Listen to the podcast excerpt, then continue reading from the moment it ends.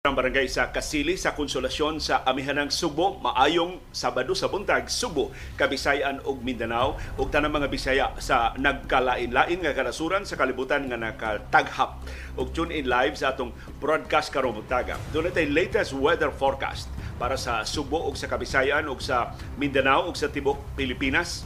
Ang amihan na sangit gihapon sa extreme northern Luzon. Wa patay batigang katugnaw dinhi sa ato sa Subo sa Kabisayan sa mosunod nga mga adlaw.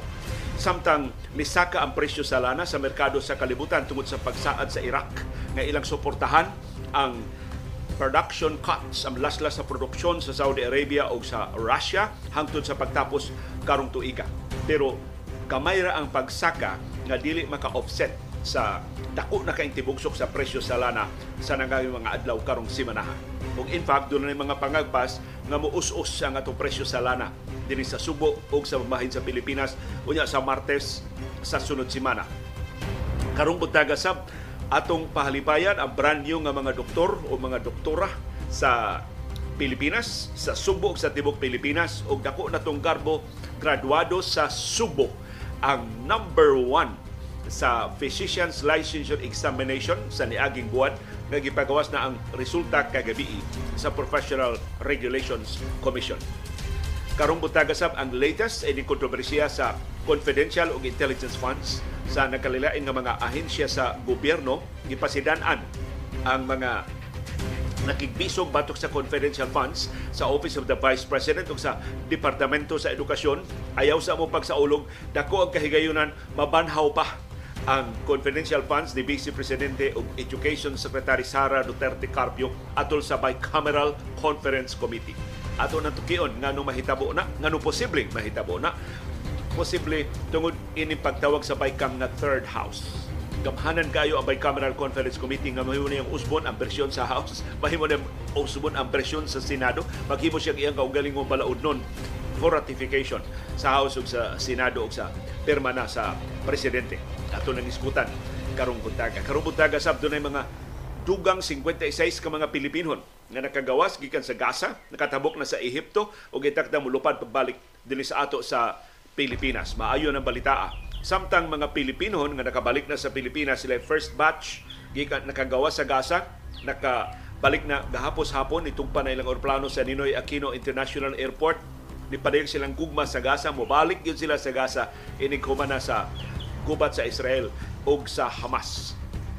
Samtang sa Israel mismo giklaro ni Israeli Prime Minister Benjamin Netanyahu nga siya plano pag-okupar sa Gaza pero daghang sundawong Israeli ilang ibabilin sa Gaza pag siguro gani na makabalik ang Hamas o ubang mga teroristang grupo diha sa Gaza. Sa iyang bahin ang pagpuntag iya sa X ang kanhi Twitter nga si Elon Musk. Doon ay talagsaon kayong sugyot ngadto sa Israel. Mato ni Musk, gituyo to sa Hamas nga mangis kayo ang pagpangatake batok sa Israel expecting nga ang Israel mo overreact. Ug tuod man ni overreact ang Israel gibombardiyohan ang Gaza. Namatay na karon ang 11,000 ka mga mulupyo sa Gaza kasagaran mga sibilyan apil mga bata ug kababayenan ingon si Musk maunay tuyo sa Hamas. Aron maglagot ang Muslim world ngadto sa Israel. Ug ilang mahiusa ang Muslim world batok sa Israel. So ningon si Musk dili pa uhay ang tanan. Mahimong pakuratan sa Israel ang Hamas pinagi sa pag hatag og pagkaon, paghatag og tubig, paghatag og tambal sa mga sibilyan sa Gaza. Mao nay reaksyon sa Israel nga wa pa abuta sa Hamas. Ug dili andam ang Hamas ana. So ang Israel ang ngayang mopakita og kindness ngadto sa mga sibilyan dili sa Hamas. Patyon ang Hamas, hipuson ang Hamas, hipu, hipuson ang mga terorista, either patyon sila o prisuhon sila, pero ang mga sibilyan dili hilabtan. Yan ang paagiha, ma-isolated ang Hamas di siya makakuha og suporta gikan sa Jordan, sa Syria, sa Egypt, sa Turkey, sa Saudi Arabia, sa Qatar ug sa ubang kanasuran. Kay man mo suporta mga terorista. Karon ni suporta sila sa mga sibilyan sa Gaza. Ano sakitan ining atake sa Israel. Feasible ba kining sugyot ni Musk? Mas importante pang paminawon ba ni si Musk ni Israeli Prime Minister Benjamin Netanyahu. Og sa Philippine Basketball Association, nung resulta sa duwa duha ka duwa sa PBA gahapon og mga resulta sab sa mga duwa sa National Basketball Association. Ang usa ka duwa sa NBA gahapon dito gipahigayon sa Mexico City. As kalingawa sa mga Mexicano ug mato sa NBA mo balik sila sa Mexico City sa umaabot nga mga duwa sa National Basketball Association. Og sa atong viewers views ang inyong mga opinion sa mga isyong natuki o wa matuki sa atong mga programa o sa atong kasayurang Kinoy ko yan. Ingon si Senador Amy Marcos iyang labanan ang confidential funds ni Vice Presidente Sara Duterte Carpio nganong nabasura man lagi. Kunto bra ni siya ulog-ulog. Wasas Amy wa na paminawa sa Malacañang. Mao na itong kuykuyon karong buntaga.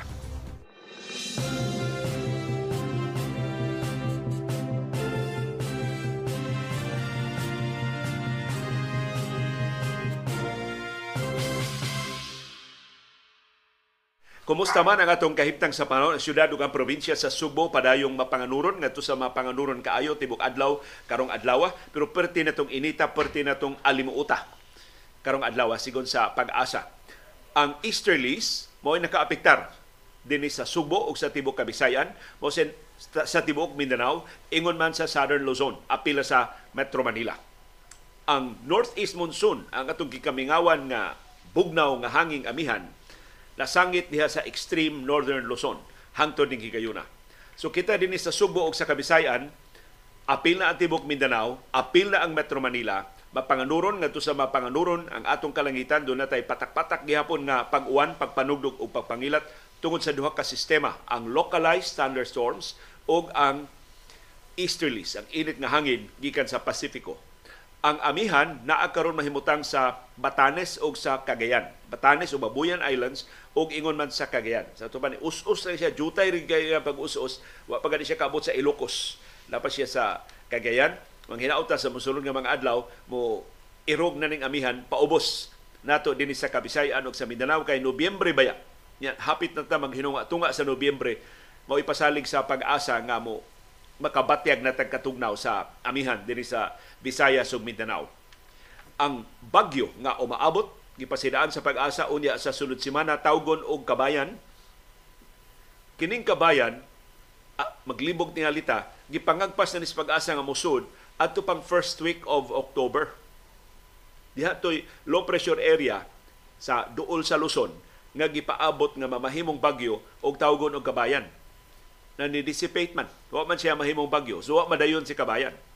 Ang pait, ig dayon ni kabayan karong sunod semana posibleng ari siya magsugod sa ubos. So dunay kahigayunan maapektuhan ang Sugbo ug Kabisayan sa bagyo nga si Kabayan. Although sayo pa kaayo, wa pa gani siguro mo dissipate sa ning cloud formation sa gawas sa Philippine Area of Responsibility ug dili siya mahinayon nga mamahimong bagyo. Pero atong pangandaman kining umaabot nga bagyo nga si Kabayan nga mo'y musunod sa katapusang bagyo nato sa niagi pang buwan ang Jenny hinaot nga sama sa nangagi nga mga bagyo dili kay siya kusog o dili kayo taon daghan ang kadaot dili lapad ang kadaot o dili daghan kaayo ang maapektuhan nining umaabot hinaot di madayon nga bagyong kabayan.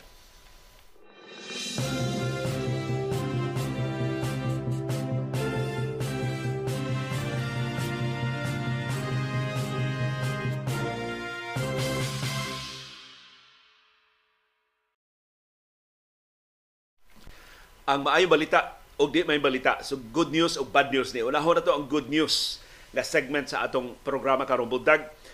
Gipangagpas sa kadakuan sa Department of Energy o sa mga eksperto sa industriya sa lana nga base sa unang upat ka adlaw sa karong simanaha nga trading sa world market sa lana dako kayong us-us sa presyo sa mga produkto sa lana labi na sa krudo gipangagpas sa mga eksperto sa industriya sa lana mo us-us og 2.40 ngadto sa 2.70 kapin 2 pesos. Dulan 3 pesos in fact ang us-us.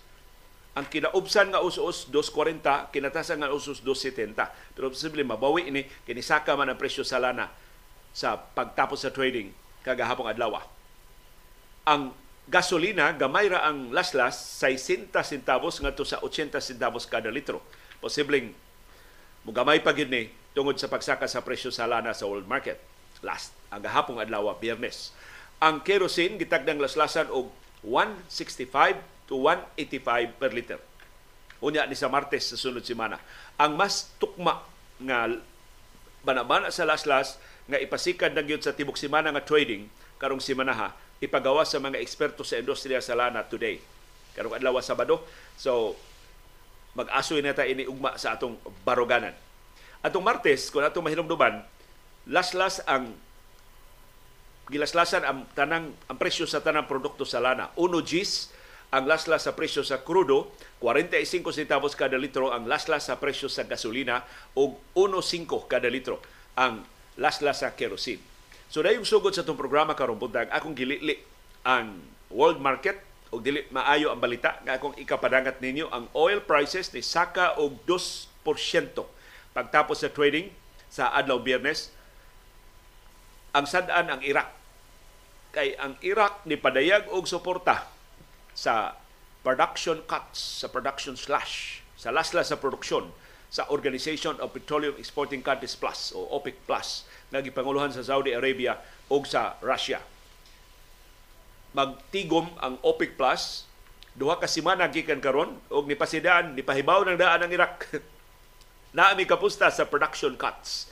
Mulaslas sabi sa among produksyon og tungod ana gikabalag-an nga mo hiyos na sab ang kalibutanong supply sa lana ug igo nang nakapasaka sa presyo sa lana by at least 2% o dulan 2 dolyares kada baril. So kapi na sab sa 80 dolyares kada baril ang presyo sa lana pagtapos sa trading karong semana. Na ato paaboton unsay kinatibukang epekto ay ni badayon ba ning dakong laslas mapagamian ba lang or wa na tay laslas sinuon kuyaw tang uminto atong wara unpredictable ra bagini ang mga oil companies ginansya ra bagyod mo ila palabihon kaysa interes sa mga konsumidor. So padayon tag atang, padayon tag subay sa presyo sa lana sa merkado sa kalibutan kay mo mo takda, mo mo reflect kung pila ang unsa sa kausaban sa presyo sa gasolina, sa krudo ug sa kerosene dinhi sa ato, musaka ba, muusos ba?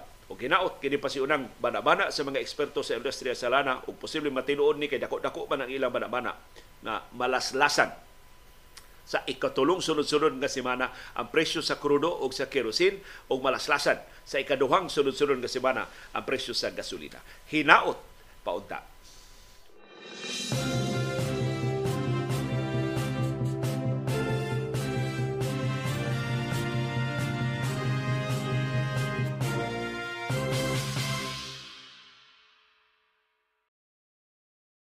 Usa sa labing dakong kompanya dinis ato sa Pilipinas, doon na nay bag-ong negosyo nga nahuna-hunaan.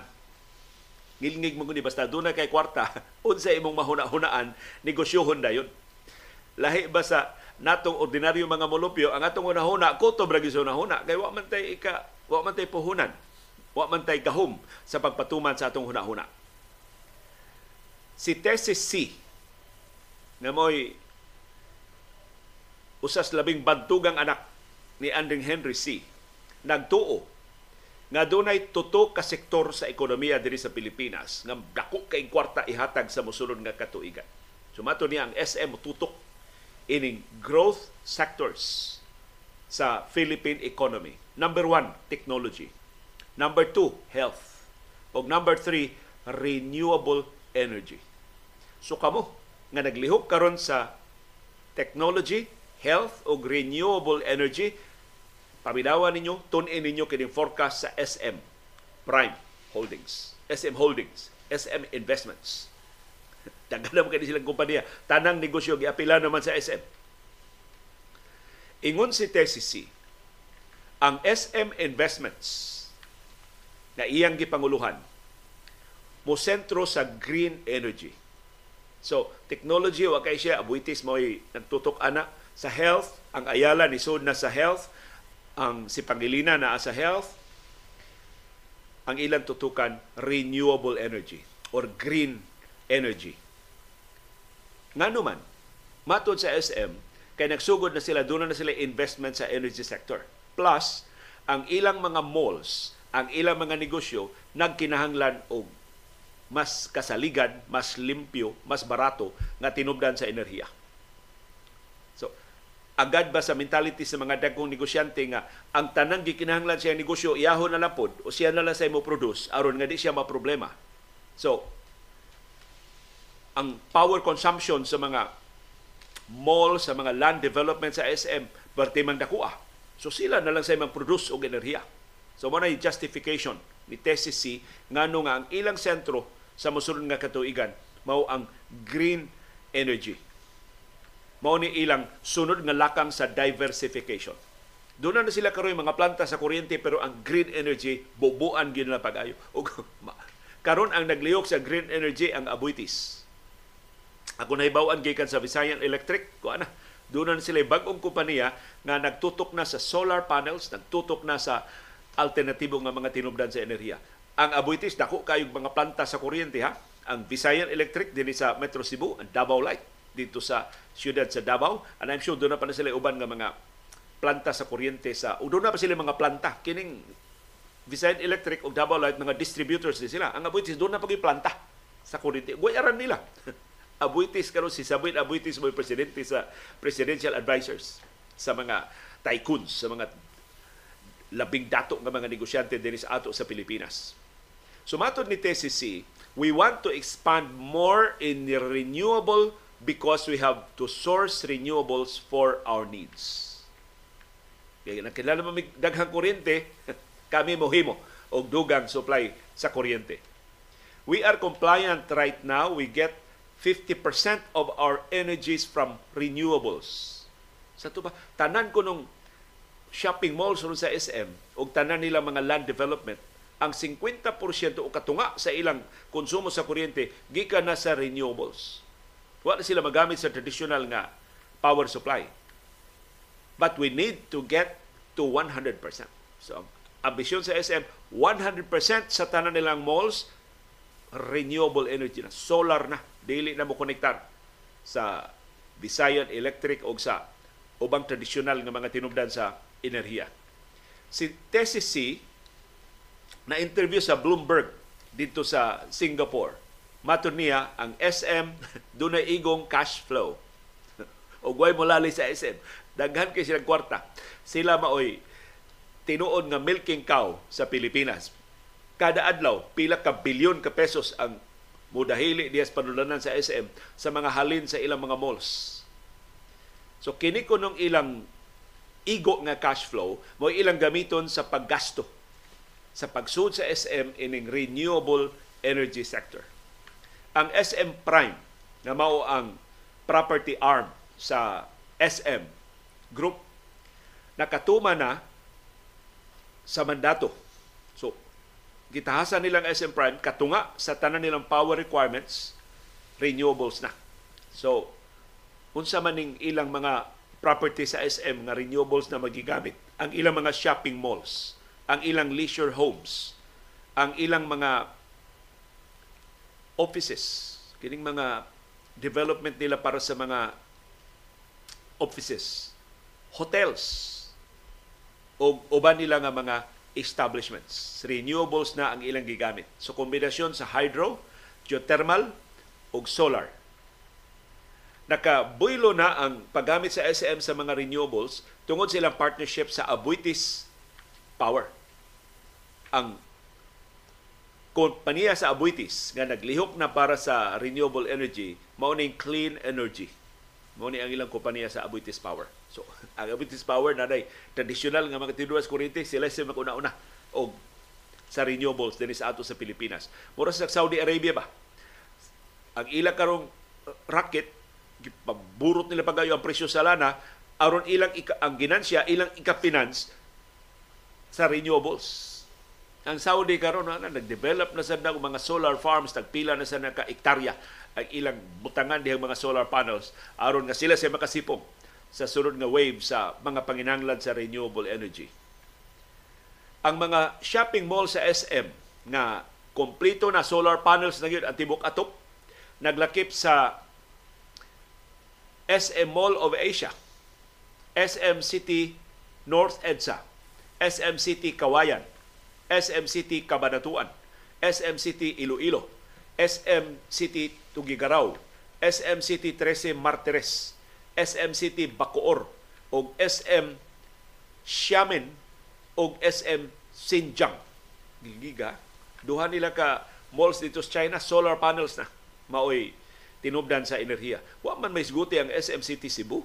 wa may isguti ang Seaside City. Wa may isguti ang SM uh, Consolacion. Tingali sa sunod pa nga batch sa mga malls ang ilang tauran og solar panels.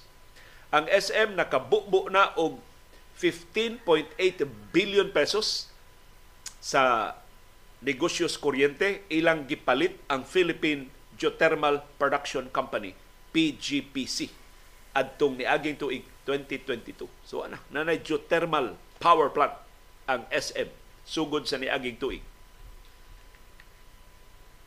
Matod sa SM, doon sa sila ibukbo nga dugang 3 bilyones pesos aron pagduble sa ilang renewable energy capacity ngadto sa 600 megawatts. So ilang napalit ang kompanya, ilang palapdan ang kapasidad sa kompanya. Ang PGPC mao ka rin nag-operate sa geothermal fields sa Batangas, sa Laguna ug sa Albay. Nagplano sab ang SM kapalapdan ang ilang geothermal fields sa Northern Luzon ana sila magtukod sa Kalinga, sa Daklan o sa Cagayan. Igon man sa Southern Luzon, sa Mount Labo o sa Malinaw. Nag-operate sab ang PGPC sa Macban o Tiwi Geothermal Fields sa Batangas, sa Laguna ug sa Albay. Unsa naman ang negosyo wa pa maapili sa SM? Basta ako tan-aw pipila ka tuig gikan karon ang tanang dagkong mga negosyante managsama ng mga negosyo.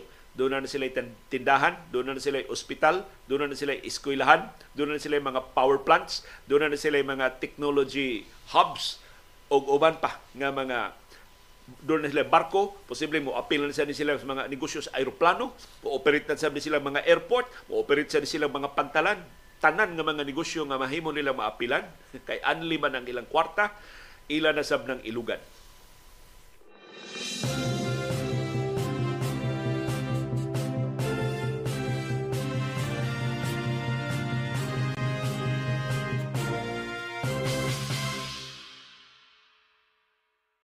Congratulations sa brand new nga mga doktor o mga doktora sa Subo, sa Bohol, sa Negros Oriental, sa Sikihor o sa Tibuok, Pilipinas.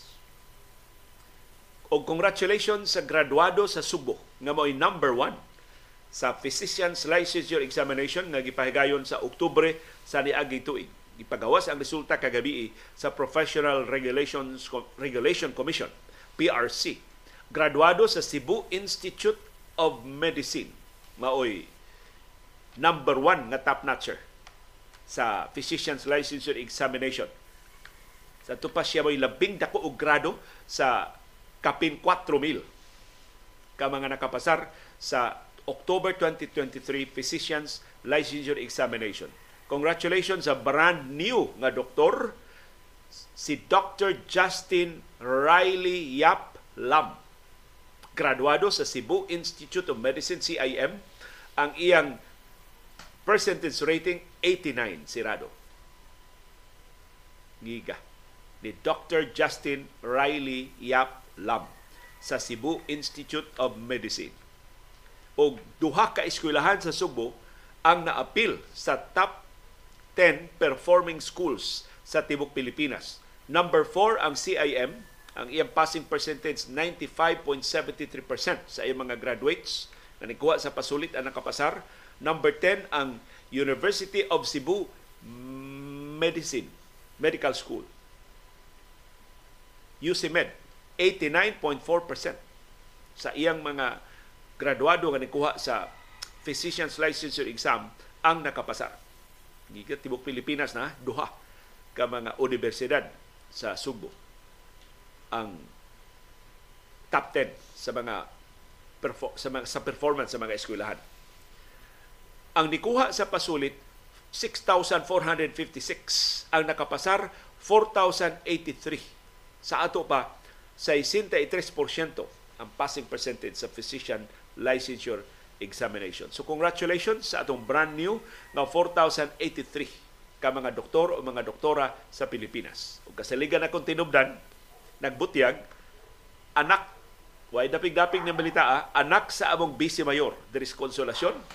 Dr. Manisi Vice Mayor Ray Damole, iyang anak nga si Dr. Adam Damole. Moy usas mga nakapasar ini maong physician licensure examination. So kung doon yung pista de konsolasyon ang mga Damole na kay doon sila laing doktor. Doktor si Vice Mayor Damole, doktor sa dangyan First Lady, murag doon na sila anak nga doktor karon na po ang pagginuglain nilang anak nga doktor si Dr. Adam Damole. Congratulations sa tanang brand new nga mga doktor o mga doktora. Hinaot di una bumubiya sa Pilipinas, hinaot inyong pakiton ang gobyerno nga anda mo mo serbisyo, wati man sa mga pasyente din sa Pilipinas, ug hinaot ang atong gobyerno mainganyo sa inyong kadaghan sa nakapasar karon paghatag ninyo disenteng suhulan o mga benepisyo. Aron doon na may kapilian, manggawas ba o mopabilin ba dinhi sa ato sa pagpantrabaho. Aron nga na intawi ika lahutay sa mga sa inadlong panginahanglan sa inyong mga sakop sa pamilya. Labi na sa mga anak. Labi na sa mga ginikanan. Natabanganan ninyo bugti sa ila intawong dako kayong kahago, kahasol sa pagtukaw, pagpaningkamot, pagkugi, pagpaeskwela ninyo o karong pagpagraduar ninyo. Congratulations sa tanang brand new nga mga physicians sa Pilipinas.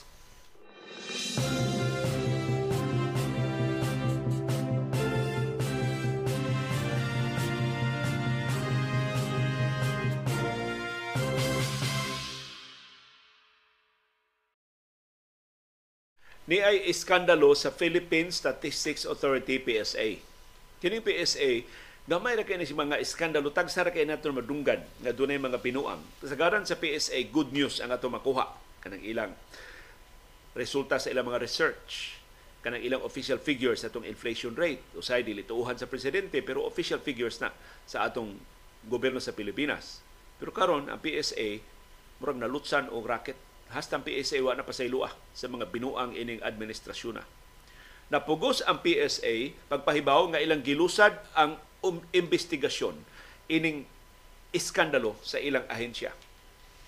Napamatud-an nga dunay authentic birth certificates nga gipanghatag sa PSA ngadto sa mga foreign nationals aron nga ilang magamit pagkuha og mga Philippine passports sa tubadunay mga langyaw, wa mataw din sa Pilipinas, ambot diing nasura sila ng tao, nakakuha og authentic nga birth certificates. So dili sa rekto nila ko agikan gyud sa Philippine Statistics Authority.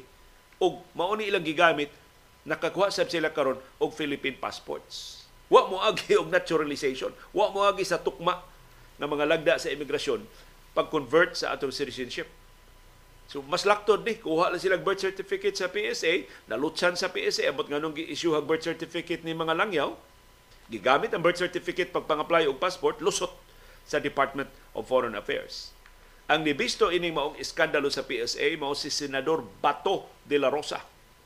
Maton ni Bat Senador de la Rosa dunay napo ka mga langyaw nga ilang nasakpan, ilang na document nga dunay Philippine passports sa diyang giimbestigar giun sila pagkuha ang passport na pamatudan nga lehitimo ang pagkuha pa sa passport kay genuine ang ilang mga birth certificates. So ang pangu sa Philippine Statistics Authority nga mao sa atong national statistician nga si Claire Dennis Mapa. Kay na Dennis Mapa og lalaki babae ni siya. Iya ring tiwog nga Claire Dennis Mapa niingon, the PSA will conduct its own internal investigation on the alleged issuance of birth certificates to foreign nationals. Matod ni MAPA nga ang Philippine Statistics Authority ni palambo sa ilang safeguard sa ilang mga procedures labi na sa tanang mga ahensya nila sa Philippine Statistics Authority aron pag-improve sa pag panalipod sa depensa sa proteksyon sa ilang civil registry system. Ang PSA nagserbisyo isip central repository sa civil registry documents nga nag-originate sa local civil registry offices o sa Philippine Foreign Service Posts. Paita, no? Hasta ang labing ligdong supposedly nga mga ahensya sa gobyerno nalutsa na o mga sindikato. Kinsa may nagbinuang in diha sa Philippine Statistics Authority sa pagpalusot ang mga birth certificates. Nga gihatag ngadto sa mga langyaw. You know, ma-imbestigar na o masilutan ang mga higtungdan sa dili pa ni sus pila na kani ka mga illegal aliens. Ang niya karon sa Pilipinas nya wa na ni sila limit ang ilang pagpabilin dinhi wa na restriction sa ilang mga kalihukan. Kay holder man sila og genuine nga mga Philippine passports. Wa sila man-naturalize, wa sila moagi sa mga lagda sa immigration, perting laktura. Nanuburno lang tiyali o taga Philippine Statistics Authority. Otherwise, nganong nakakuha man sila og genuine nga mga birth certificates.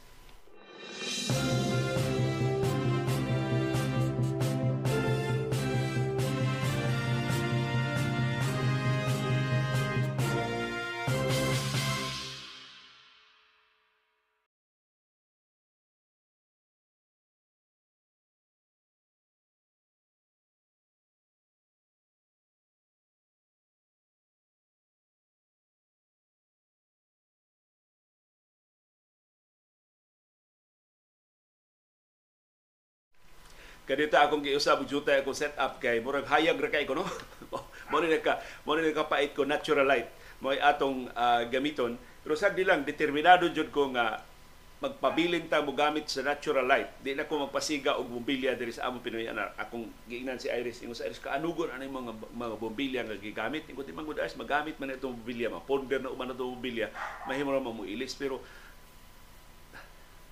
Dagasalamat inyong gitolerate kining atong eksperimento pila ka ag atong mga pila atong mas, matampo batok global warming kung dili ta magpasiga sa atong mga suga. Kanang adlawan bitaw dako, kung mahimo di ta magpasiga sa suga. Bahala nag mas gilad ang atong setup kaysa inyong naandan hinaut inyong sabton o mutabang mugsugyot usaon pagpanindot nga magpadayon ko gamit og natural light. Ang problema lang ini ka ng mga adlaw nga ngiob kana mga adlaw nga way adlaw, di mo pakita ang adlaw na magngiob gyud ang atong programa. Mangita la sa paagi unsa una.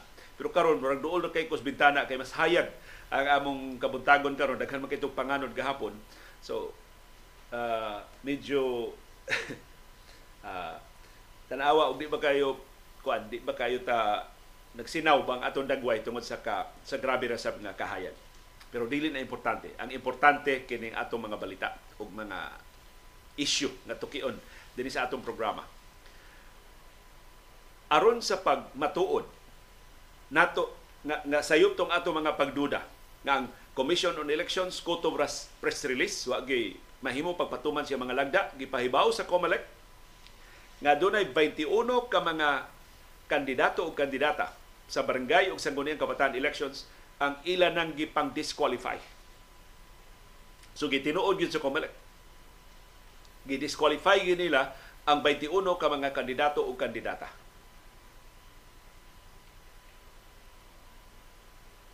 Sa barangay o sa Munang Kabataan Elections adtong Oktubre 30. Ang grounds, premature campaigning o vote buying. 20 sa mga gidisqualify sa tuwa 20 of 21 gidisqualify gi-invalidate ang ilang kandidatura tungod sa premature campaigning. Usa gidisqualify tungod sa vote buying. So for the first time sa atong kasaysayan, dunay kandidato nga na-disqualify tungod sa vote by kandidato sa barangay o sa ngunang kabataan elections. Ako gitanaw ang mga ngan, wa may taga Subo na, dis- na disqualify. Tingali, kini pag disqualify mo ranig summary kanang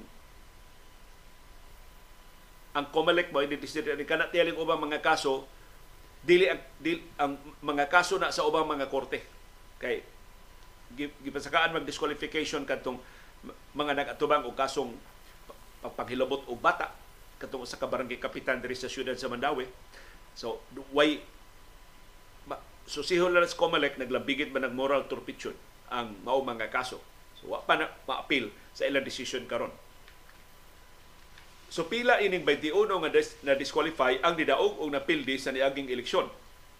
Napo sa na disqualify ni daog sa eleksyon. So, daog sila, na-proklamar sila, pero no, wala sila ma-proklamar. Kay tungod sa ilang pending cases, gisuspend man ilang proclamation. Di gyud ni sila makalingkod sa ilang pwesto. Good news ni. If only to remind us na posible di ay nga ang COMELEC mo patuman sa iya mga lagda. Ang 11 ining 21 napildi. So ay epekto ang ilang disqualification kay napildi naman sila sa niaging eleksyon. Sa 21 ka mga resolusyon sa COMELEC sa disqualification, ang 17 considered final and executory na. Ang tuto ka mga kandidato makapangayo pag reconsideration sa decision sa COMELEC. Ang usa, doon na pa'y higayon sa pag-file og appeal sa Commission on Elections. So may nga timaan na ang COMELEC di lang di ay pulos pagarpar, doon na di ay katakos sa pagpatuman sa mga lagda. Hinaot dili tungod lang kay gagmay kayo ang mga kandidato o kandidata sa barangay o posible wa duphe sa ilang politikanhon nga mga padrino. Atong tan-awon, sama ba ka isog? Sama ba ka epektibo ang COMELEC? Makadot ba sa mga ilang mga lagda? Batok sa mga mayor, sa mga kongresista, sa mga gobernador, sa mga senador, sa uban pang mas dagko nga mga politikanhong personalidad din sa atong nasod.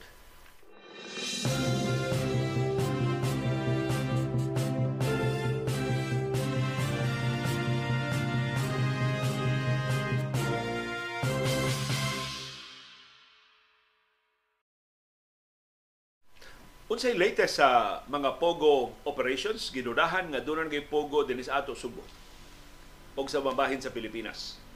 Human sa sunod-sunod nga mga ronda sa mga pogo hubs dito sa National Capital Region sa Metro Manila. Niingon ang Department of Justice nga ang mga kompanya sa pogo ni balhin na sa ilang operasyon ngadto sa Subo o sa uban nga mga probinsya. Nanguhong na no, mao na kabalaka karon sa DOJ kay di man sa maka istrikto ang mga probinsya sa Hugo, sa Pogo dito mas Manila na, na sentro ang atensyon sa kapulisan o sa mga ahensya sa gobyerno, so karon mututok na sila sa Sugbo o sa mga probinsya. So nanguhong no ang mga operasyon sa Pogo outside Metro Manila. Napamatud ani sa Department of Justice tungod atong pag-rescue sa 30 ka mga foreign nationals kinsa gipugos pagbalhin untag trabaho din ni Subo.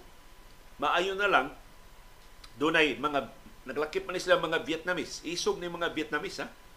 Dito na sila sa airport, nangita ni sila paagi pagtawag sa atensyon sa mga opisyal sa airport nga tabangan sila. Kining maong mga 30 kalangyaw nga gipugos untag padadi ni Subo na rescue dito sa Ninoy Aquino International Airport usa ka adlaw human sa ronda sa Pogo dito sa Pasay naglakip ning 30 nga mga naluwas sa mga Vietnamese nationals o mga Chinese nationals. Naluwas sila dito sa NAIA Terminal 2 samtang manakay na unta sa domestic flight gikas Manila padung sa Subo. Ang mga biktima mismo mo'y nangayo og tabang gikan sa kadaguan sa Ninoy Aquino International Airport. Gigamit ang ilang telepono. Iyon sa paggamit ang ilang telepono, isuwatan nila sa ilang telepono sa in English na please help us. Wa sila papel, sila ballpen, isuwat nila dito sa ilang telepono ug ipakita nila sa mga opisyal ang mga pong please help us. Mao to. Na alerto ang kadakuan na iya naluwas ang 30 ka mga Vietnamese nationals o Chinese nationals. Gawas sa Subo, nga may destinasyon atong 30, nagtuo ang Department of Justice nga ni-expand na sab ang mga pogo operation sa Cagayan de Oro o sa Region 2 sa Cagayan Valley. Pipila sa mga biktima nga naluwas dito sa Pasay o sa ubang mga ronda dito sa Pogo, niingon sila nga gikan sila sa Cagayan de Oro City. Doon na sila nga gikan sa Region 2, sa Pogo sa Region 2. So posible ni katap sila sa amihanang Mindanao o sa Northern Luzon. Of course, diyan sa to'y Pogo operations, ginudahan nga Pogo, illegal nga Pogo operation sa syudad sa Iloilo.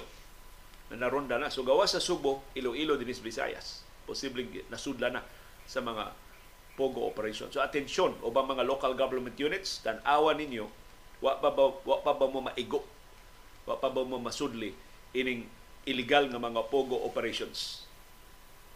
Silang Senador Sherwin Gatchalian o si Senador Risa Ontiveros nilusad og ocular inspection sud sa unom ka andana nga building nga gikupahan ining Pogo operations diya sa syudad sa Pasay.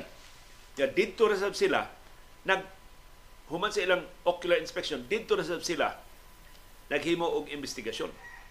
Nakita nila sa ilang ocular inspection ang torture chamber, ang mga KTV rooms, mga canteens, mga barbershops, mga restaurants o spa rooms. Human sa inspeksyon, ang Senado ni patawag sa ilang mga resource persons dito sud sa building. Matod ni Senador Sherwin Gatchalian, siya mga usas labing unang ni auhag ni Presidente Ferdinand Marcos Jr. pag sira sa tanang mga pogo hubs dinhi sa Pilipinas tungod sa atong pagtolerate ining illegal nga kalihukan sa pogo ang Pilipinas nahimo na rong human slavery hub of the world. Human trafficking capital na ta sa kalibutan. Kay daghan na kay mga langyaw gipang ilad, gipagtanyaga mga trabaho ug gilawg sa prostitusyon. Gilawg diha og mga illegal nga mga trabaho sa mga sa mga crypto scams ug ubang mga illegal nga kalihukan. Matod ni Gatchalian, doon na sex den, doon na torture chamber. Dili ni mahimog ordinaryo nga mga kriminal. So, kumbinsido si Gatchalian, organized crime syndicates ang nagpasiugda ini. Ug sila may palihok ining nakalilain nga mga pogo hubs di lang sa Metro Manila kundi sa ubang bahin sa Pilipinas. Ang nakapait kining unom ka andana nga building nga gi pasikaran ng illegal nga operasyon sa Pogo na mahimutang duol sa Senado. so na ni Senado diha. Silingan ra kay sa Senado mo tong pila ra kalakang gikan Senado abot na sila sa building ang mga senador. Naasab sa tapad ang DFA main office.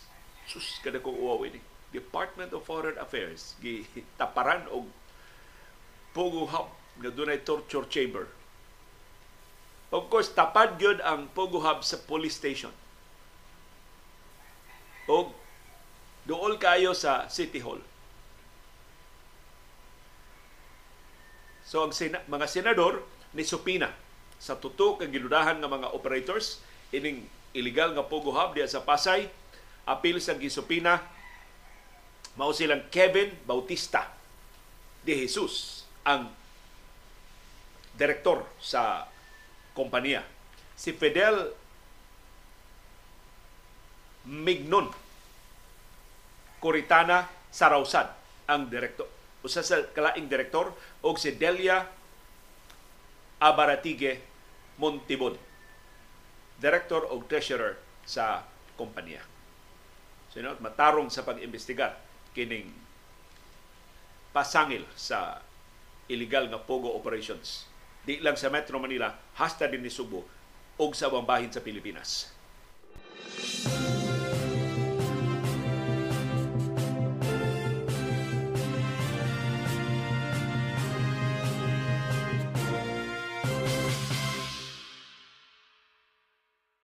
Niya pagilain nga kadudahan nga operasyon sa Pogo na pamatud-an sa mga senador nga ang tax identification number o TIN IDs nga na-recover gikan sa mga pogo hubs nga gironda apil na ning latest dito sa Pasay genuine. Dili peke. So nakakuha ang mga trabahante sa pugo og tax identification number TIN IDs ang Presidential Anti-Organized Crime Commission PAOK pinagi ni Undersecretary Gilberto Cruz nakiglambigit sa Bureau of Internal Revenue BIR. O ang BIR ni certify tinuod na ang mga TIN IDs. Gikan na namo. So nganong na isyuhan man og TIN IDs ang mga langyaw nga mga trabahante sa Pogo. Ilang karong gisusi sa PAOK. Giunsa sa mga langyaw pag-apply og TIN IDs. Kay ang usual procedure, sigon sa BIR, mo apply ka og TIN ID pinagi sa personal appearance sa mga regional offices sa Bureau of Internal Revenue. Gawa sa TIN IDs, nakakuha sab ang kapulisan atol sa pagpangronda sa Pogo diya sa Pasay og PhilHealth IDs. Doon say Certificate of Alien Registration og Alien Employment Permit og Police Clearance IDs. Ang PhilHealth nga nakatambong sa investigasyon ni Ingon nga ang mga trabahante sa Pogo nga gironda diya sa siyudad sa Pasay dunay record sa ilang database. So rehistrado ni sila sa PhilHealth. Pero susihon pa ang authenticity sa ilang mga IDs nga nasakmit gikan nila. Nagduda ang PhilHealth nga peke kini mga mga IDs. Ma-validate sa PhilHealth ang ilang mga IDs pinagi sa ilang mga PhilHealth numbers. So, imbestigahon pa sa PhilHealth. Pero, ka-alarming ani. Ang mga langyaw, doon na birth certificates, karon doon na sa 18 IDs, doon na sa PhilHealth IDs, doon na pa police clearance IDs.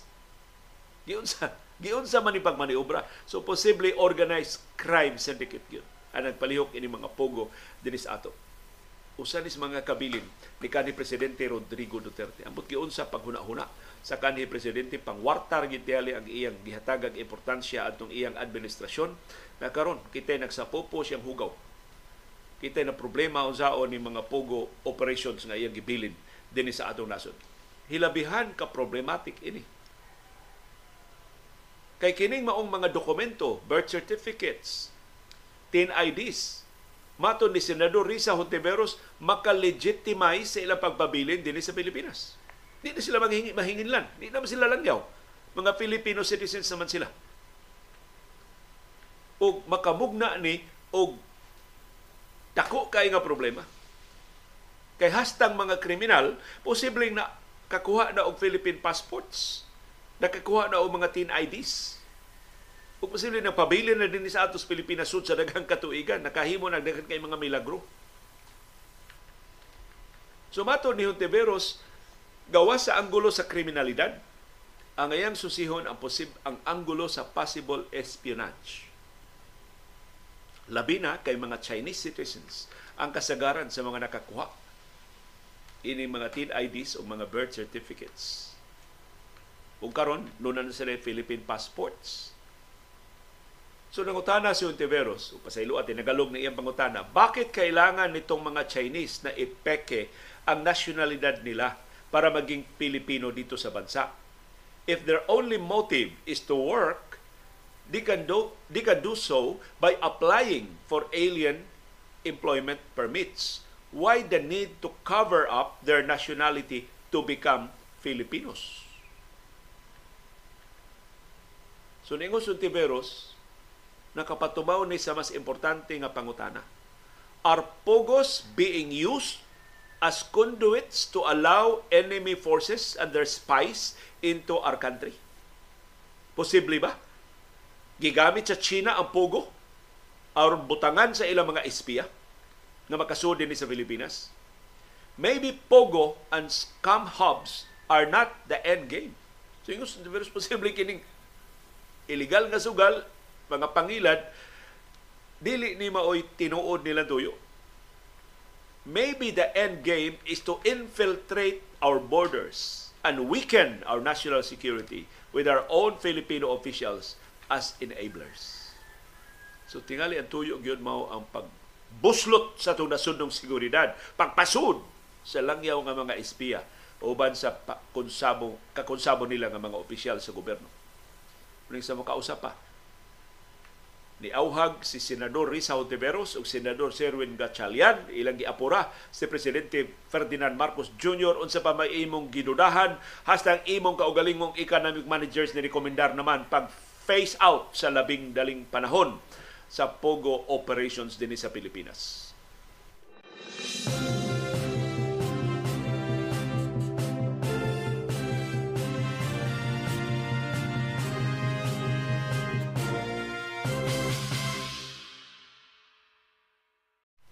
pasidaan si Senate Minority Leader Coco Pimentel. Mato ni Pimentel, bantay-bantay mo kay posible kanang confidential funds ni Vice Presidente Sara Duterte Carpio gitangtang na sa House, gitangtang na sa Senado, posibleng banhaw na sa Bicameral Conference Committee. Matod ni Pimentel, ang tanang nagbantay sa confidential funds dili una angay nga magsaulog, di una mulugak sa ilang pagmatngon. Subayon ang deliberasyon sa budget hangtod sa Bicameral Conference Committee Kay ubos sa lagda, ang House ni aprobar na si inversyon. Ang Senado nagtuki pa posible mo aprobar na sab sa musulod nga mga semana sa iyang bersyon sa 2024 national budget o ipasar na niya sa third ug final reading. Ang mga senador o mga kongresista lahi man ilang bersyon. Wa man sila magkopihanay sa ilang bersyon. So i-reconcile ang bersyon sa budget House sa bersyon sa budget sa Senado ang muhimo ana mao kining gitawag nga bicameral conference committee. Dunay House delegation, dunay Senate de- declaration de- delegation sa bicameral conference committee. Ang panguan ng BICAM mao ang Senate President. So 12 ka eh, kung ako masayop, 12 ka senador, 12 ka kongresista ang ika 25 silbi nila ang Senate President. So 13 ka senador tanan ang naa sa bicameral conference committee. Kunya atol sa BICAM, ilang husayon ang nakasungi nga mga probisyon. Sa ato ba ilang hiusahon ang duha ka nagkalahi nga bersyon sa House ug sa Senado. Ubos sa balaod, ang BICAM dili limitado sa bersyon sa House. Di siya siya limitado mutuman sa bersyon sa Senado. Mahimo na gyud inig BICAM nila minsan maghimo tag bagong budget. Puslan man nila tani daghang kape, himo tag atong kaugalingong budget, mahimo na nila Kay ang tanang ang trabaho sa BICAM ibalik man sa Senado for ratification, ibalik ibalik sa House for ratification. Nya kasagaran kapuya na ng mga kurisista mga senado nga mosubli sa sa trabaho sa BICAM. Kasi maghangad na sila bumbong aprobahan nila. Kung mag-aprobar makugang sila, ha? Nawa ang among project? Ha? Gibalhin ang among pundo? Ha? Ang among pork barrel gigamit sa lain? Ano na diya maggubat kay di man mo di man mo basa. Pila gud ka pahina ang General Appropriations Act nga ilang ipasar. So gamhanan kay na ang Bicameral Conference Committee. Human sa ratification, ayha pa na ipadas Malacanang para sa pirma na sa presidente. So bantayan na to unsay mahitabo sa Bicameral Conference Committee. Dili pa final ang pagkatangtang sa confidential funds ni Vice Presidente Sara Duterte Carpio. Posibleng mabanhaw pa ni sa Baykam, Simbako.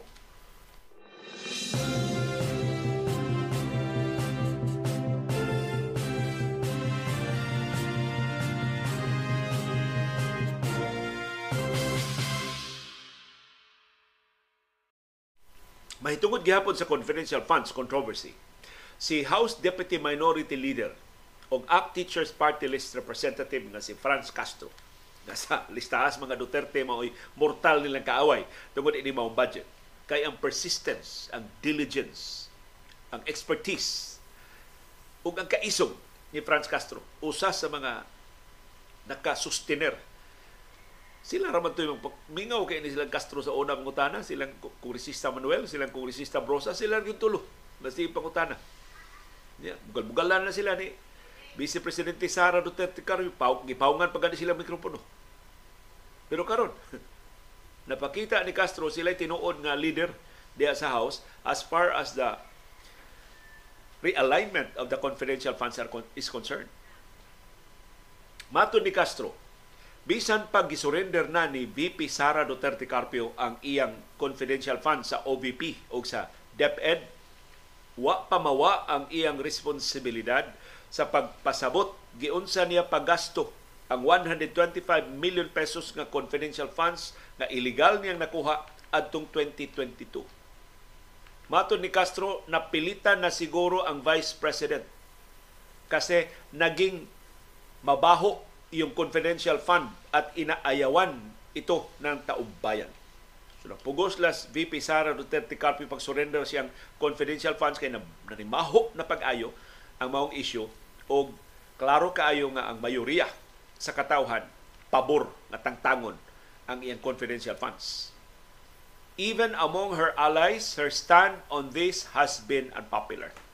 So Ingos Castro, bisan ang mga aliado sa Vice Presidente, nibiya niya.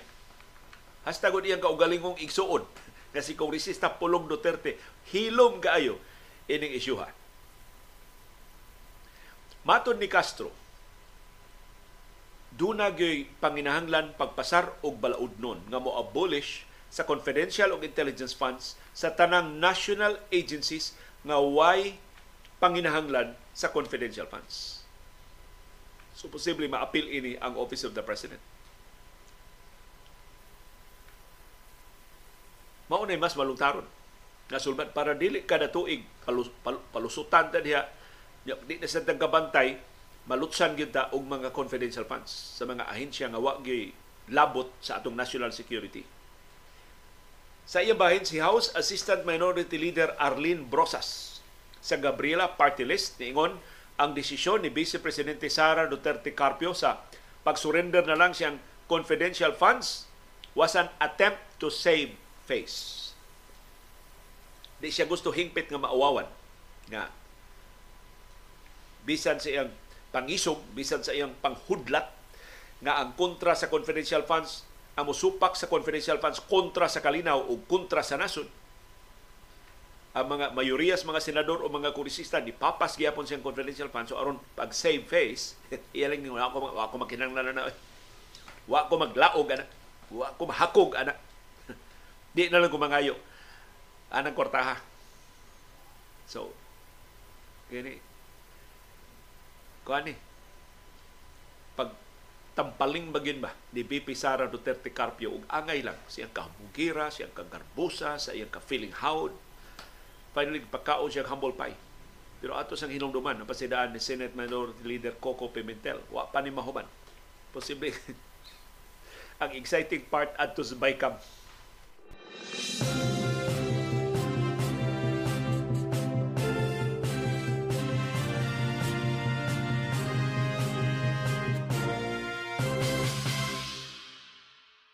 Laing wa pa mahuman si Senador Bato de la Rosa. Gisurrender na ni Vice Presidente Sara Duterte Carpio ang iyang confidential funds pero si Senador Bato de la Rosa padayong ni insister nga gikinahanglan lagi ng punduha. Ayaw na niyo kuha. So niingon si Senador Bato de la Rosa, di naman dapat nating i-zero. Kung i-zero natin, kung i-zero natin yan, ginawa niyong inutil. Sinong makikinabang? Yung enemies of the state. So gusto laro sa kaluoy sa Office of the Vice President. Nganong inyo man ang gisiruhan? Ayaw lang sa nagsiruhi. Kay kung ninyo ang Office of the Vice President, inutil ang Office of the Vice President. O kinsa may magpahimos kung mainutil ang mga kaaway sa Estado. so parang dilaro sa kining manisupak sa confidential pass mga kaaway lagi ni sila sa Estado. Iyang gisustina. Paita no kana bitaw nahinayag na ba kaglaban ba? Bisag ang imong gilabanan wa na. na, na na niya ang iyang kontra, ikaw nagpabiling gihapon ka, nahinayag naman ka. Or wa ni kadawat sa memo. Si Senador Bato de la Rosa nga Bato. Nahuman naman na.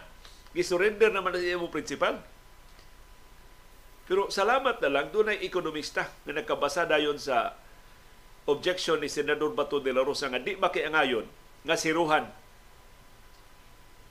ang Office of the Vice President. Ingon si Shielo Magno, kung nakahinumdum mo mao ni ang kanhi Finance Undersecretary, nga gitaktak ni Marcos, kay nauwaws Marcos nga gi question ni Magno ang iyang price control sa bugas sumay na eventually iya ra magilibkas kay napamatud nga sakto si Magno na nakadaot hinuntog samot sa industriya sa bugas sumay.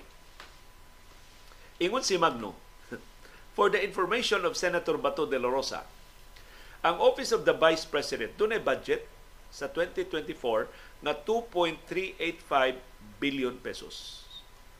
Sa ato pa, sa diyang gitangtang ang iyang 500 million pesos nga confidential funds, ingon si kanhi Finance Undersecretary Cielo Magno ug di makalali si Senador Bato de la Rosa ini kay graduado nis economics, professor nis economics sa University of the Philippines si Cielo Magno. 2.385 billion nga budget sa OVP minus 500 million pesos nga confidential funds napay mahibilin ang OVP nga 1.885 billion pesos. May matitira pang 100 1.885 billion pesos kung tatanggalin ang confidential fund. Hindi po zero. Kauaw ni Senador Bato de la Rosa.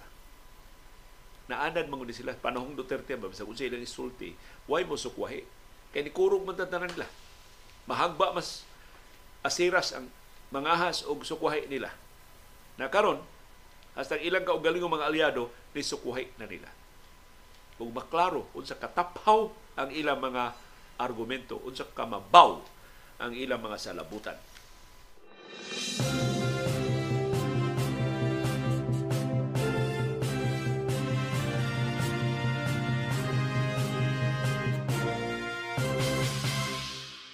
Ni Ailain Buyag ni Vice Presidente Sara Duterte Carpio nga kitang ordinaryo mga mulupyo wa makabantay ini.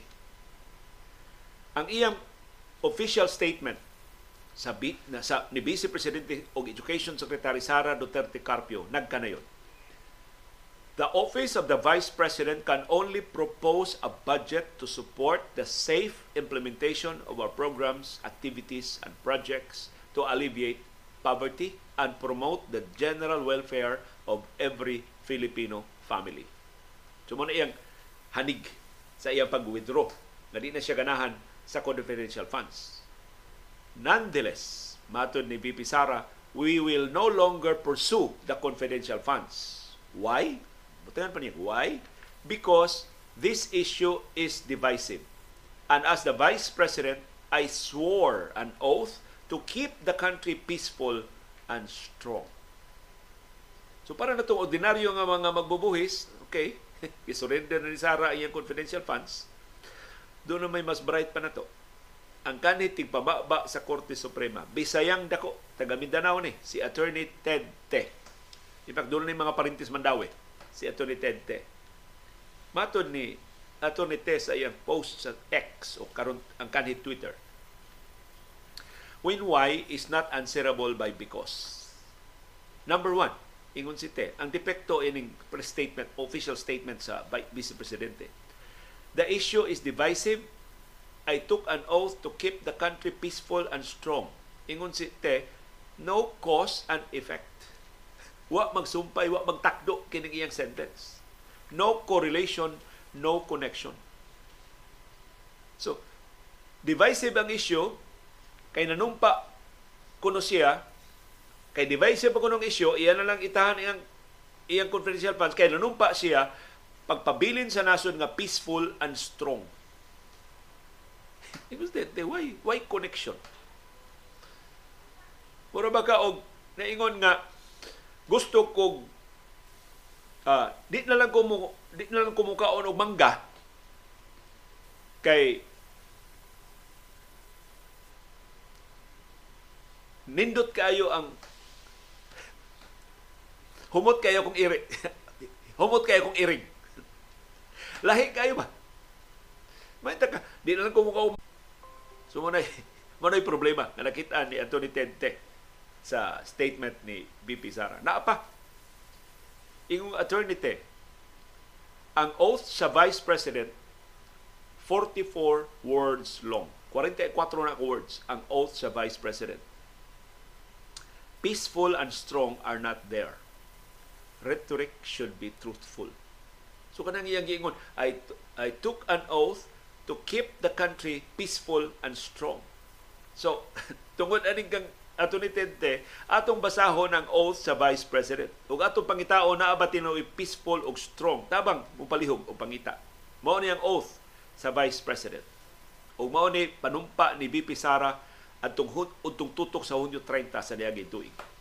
I do solemnly swear that I will faithfully and conscientiously fulfill my duties as Vice President of the Philippines, preserve and defend its constitution, execute its laws, do justice to every man, and consecrate myself to the service of the nation.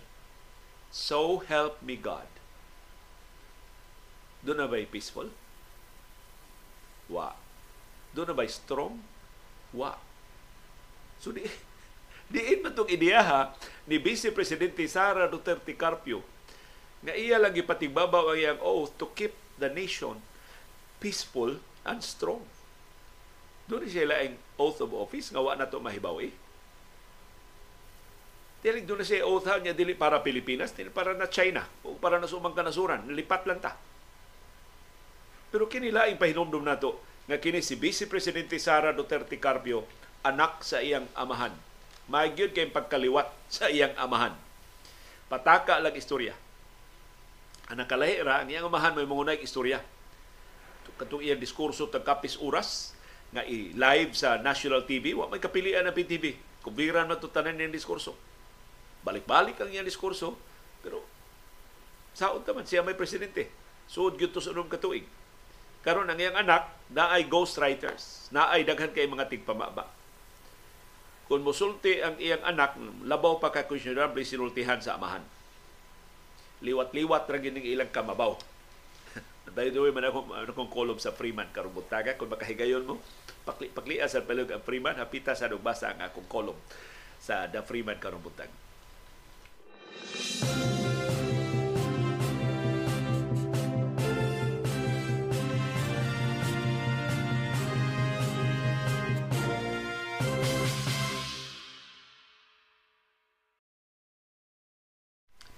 Og ni ay seryoso kay insidente nga nakapaukay nato kagahapon adlaw ang Pilipinas ni file og diplomatic protest batok sa China human ang China Coast Guard ni tira na sab og water cannon ngadto sa barko nga gikargahan og supplies para sa Pilipinong mga sundao sa BRP Sierra Madre diha sa Ayungin Shoal sa West Philippine Sea.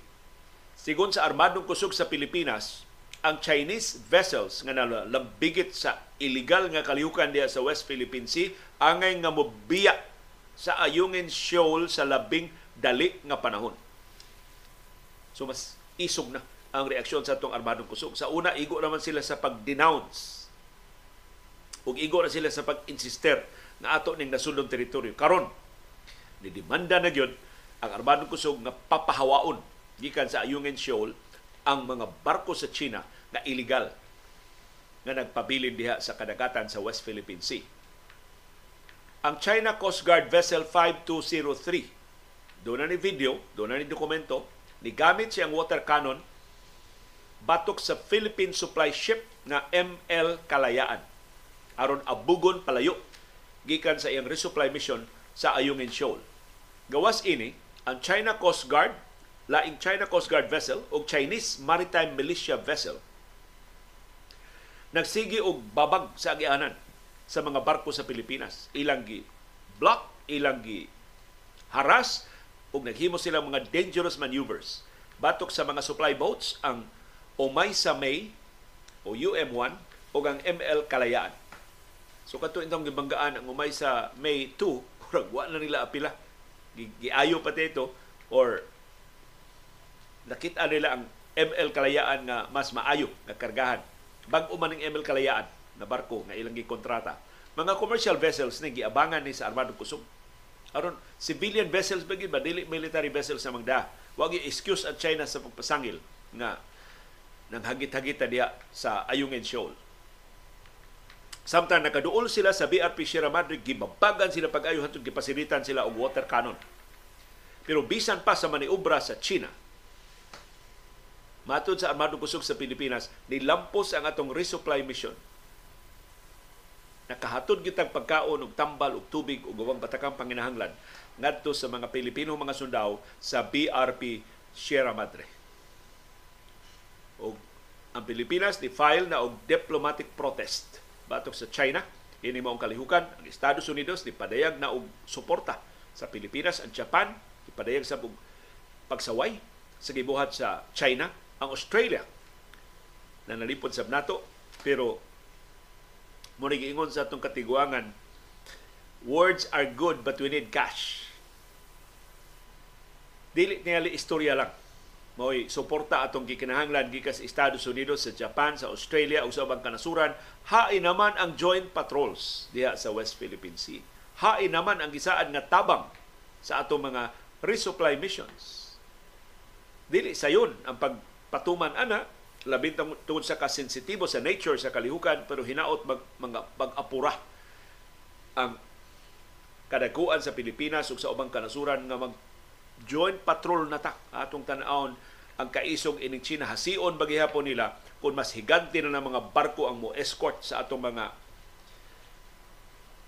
bangka nga kargahan sa mga hinabang, mga pagkaon, supplies sa atong Pilipinhon nga mga sundao. Di lang diha sa Ayungin Shoal, hasta sa Pag-asa Island, hasta sa ubang mga features na giangkon sa Pilipinas.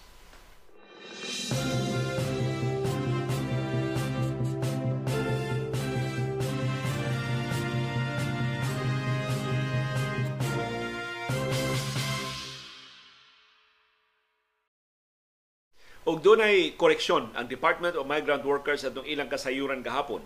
Kay ilang kasayuran katong mga Pilipino na igo sa Russian missiles dito sa Ukraine. Kaupat ang naigo. Matod ni Secretary Hans Leo Kakdak sa Department of Migrant Workers, there are only three, not four, affected Filipino seafarers in the missile blast in Ukraine dili kadto ding kaupat kadto atong gianggon nga kapitan Ukrainian gyud dito tinuod ang Department of Migrant Workers maoy na sayop matud sa Department of Migrant Workers usa sa tulo grabe in taon ang iyang injury na fracture gyud ang iyang wa nga kamot og malampuson ang operasyon sa fractured left hand atong mga tripulante. Napabilin pa siya sa ospital samtang nagpaayo sa iyang surgery. Ang duha sa mga naangol, minor injuries lang o nakasulti pa gani og video call. Nakahimo pag video call uban sa Department of Migrant Workers. Luwas nang ilang kahimtang wa na sila wa na sila sa ospital. Nakagawas na sila sa ospital. So kinirang usa sa tulo ka mga Pilipino na na-injured na naigo ang iyang wanga kamot, na fractured ang iyang wanga kamot o balampuson ang operasyon. So dili sa yon in town ang kahimtang sa mga Pilipino labi na diha sa natad sa panggubatan sa Ukraine. O pahinomdom na to, wa pa mahuman ang gubat sa Ukraine. Nagpadayon pa ang bombardiyo sa Russia. Pero ang atong attention span labihan mang mubua. So karon ang atong atensyon ni gubat sa Israel ug sa Hamas. Tagsa na lang kay maghisgot. May nahisgutan na lang in fact natong balik ang Ukraine tungod kay dunay mga Pilipino itaw nga na disgrasya. Sa latest nga pagsabotahe sa Russia ining pag-export sa Ukraine sa ilang grains ug sa uban nilang mga produkto ngadto sa ubang kanasuran. Kay bisag nagpadayon ang gubat ang Ukraine kinahanglan nga mo hatag gyapon supply nga pagkaon otherwise magutman ang mga nasod sa Africa o mga nasod din sa Asia nga nag salig sa ilang supply sa trigo. Pero ang Russia dili gusto na mopadayon pagligid ang ekonomiya sa Ukraine o mo nang gibombardiyuhan niya hasta ang mga pantalan hasta mga civilian vessels sama ining barko nga kansa mga tripulante mga Pilipinon kung naangol in town ang tuto ka mga tripulanting Pilipino in barkuha, maayo na lang wa intay namatay nila. Ang usa grabe ang kahimtang na operahan na ang fractured niya nga wang nga kamot ang duha minor injuries lang og safe and sound na sila. Wa sila pasagdi sa manning agency o sa ilang placement agency nga may nag-deploy nila ining civilian vessel nga gikontrata sa pagkarga unta og ore iron ore gikan diha sa Ukraine padung unta nag China. Way kaiko nga Russia giigo sa ilang missile kana maong civilian vessel. Maayo na lang na murag-murag nakalas. Do nagiusa nga nakalas katong kapitan. Namatay in town ug mao ang Ukrainian na namatay ining maong Russian missile attack.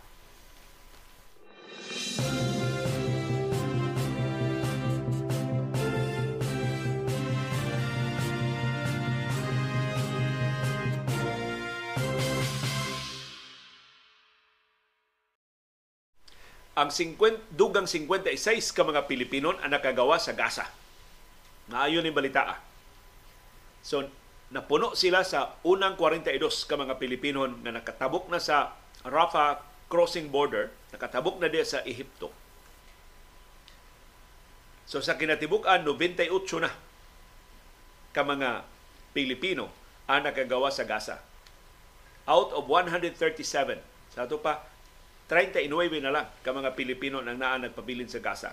Kasagaran nila mga Pilipino na nga dunay mga Palestinian spouses nga wa pagawasa sa Israel gikan sa Gaza. So niunong sila sa ilang mga Palestinian spouses o sa ilang mga bata na nagpabilin diha sa Gaza. 34 sa mga Pilipinon nakasakay na og flight gikan sa Egypt dayon padung sa Qatar o finally niabot sa Ninoy Aquino International Airport alas 4:30 kagahapon sa hapon. Pero bisan pa sa kagrabe sa ilang kasinatian dito sa Gaza, pipila sa mga Pilipino nga nakaabot, nakabalik na sa Pilipinas, niingon mo, balik sila sa Gaza, human sa gubat. Usa nila, overseas Filipino worker. So katong 34 nga nakabalik, usaray OFW. The rest, mga mulupyo dito sila sa Gaza. Matod sa Department of Migrant Workers o sa Department of Foreign Affairs, lahi ang madawat sa mga dili OFWs. Pero makadawat gihapon sila financial assistance nga tag 1,000 US dollars kada pamilya. Pero kasagaran nila dili mo puyo sa Pilipinas. Likay lang sila sa gubat sa Gaza, nagpaabot lang sila mahuman ang gubat, bubalik ra gihapon sila sa Gaza. Usa sa mga Pilipina nakauli ang iyang bana intaw na hibilin. Ug ang iyang anak nga dako na nagtrabaho sa United Nations dito sa Gaza, nagpabilin sa ang iyang kamanghurang anak na hibilin sa so siya ra mo nigawa sa Gaza tungod sa kapait na sa sitwasyon sa Gaza na hibilin ang iyang bana ug iyang mga anak. Wa kuno siya kasiguro igbalik niya do na magbarug pa ba ang ilang bahay kay perting grabihan na sa bombardiyo. Ilang mga silingan nga bungkag na ang mga Pinoyanan. So salamat na lang nga nadugangan ang mga Pilipino nga nakagawas gikan sa Gaza Strip o ang first batch nakabalik na sa Pilipinas, ang second batch posibleng musunod karong weekend.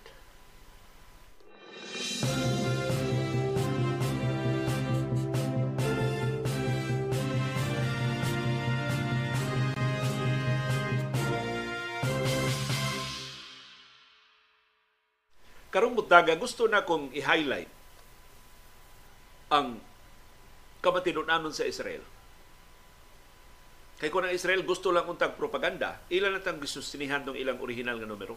Pero karong buntag, miangko ng Israel na subrara ang ilang ihap sa mga nangamatay sa atake sa Hamas. Ang original nga numero nga ilang gipagawas 1,400 ang gipatay sa Hamas. Matod sa Israel, upon verification, 1,200 radiay ang namatay tungod sa atake sa Hamas. 1,200 ra ka Israelis ang nangamatay. Kasagaran mga sibilyan. Ug mao ni katinawan sa Foreign Ministry sa Israel. Tanawa, mahimo naman sila magpakahilong ba gubat ba ani? Mahimo na sila magsig paborot sa ilang numero kay aron maapapilan gipag ayong Hamas. Pero matinudaanon ng Israel.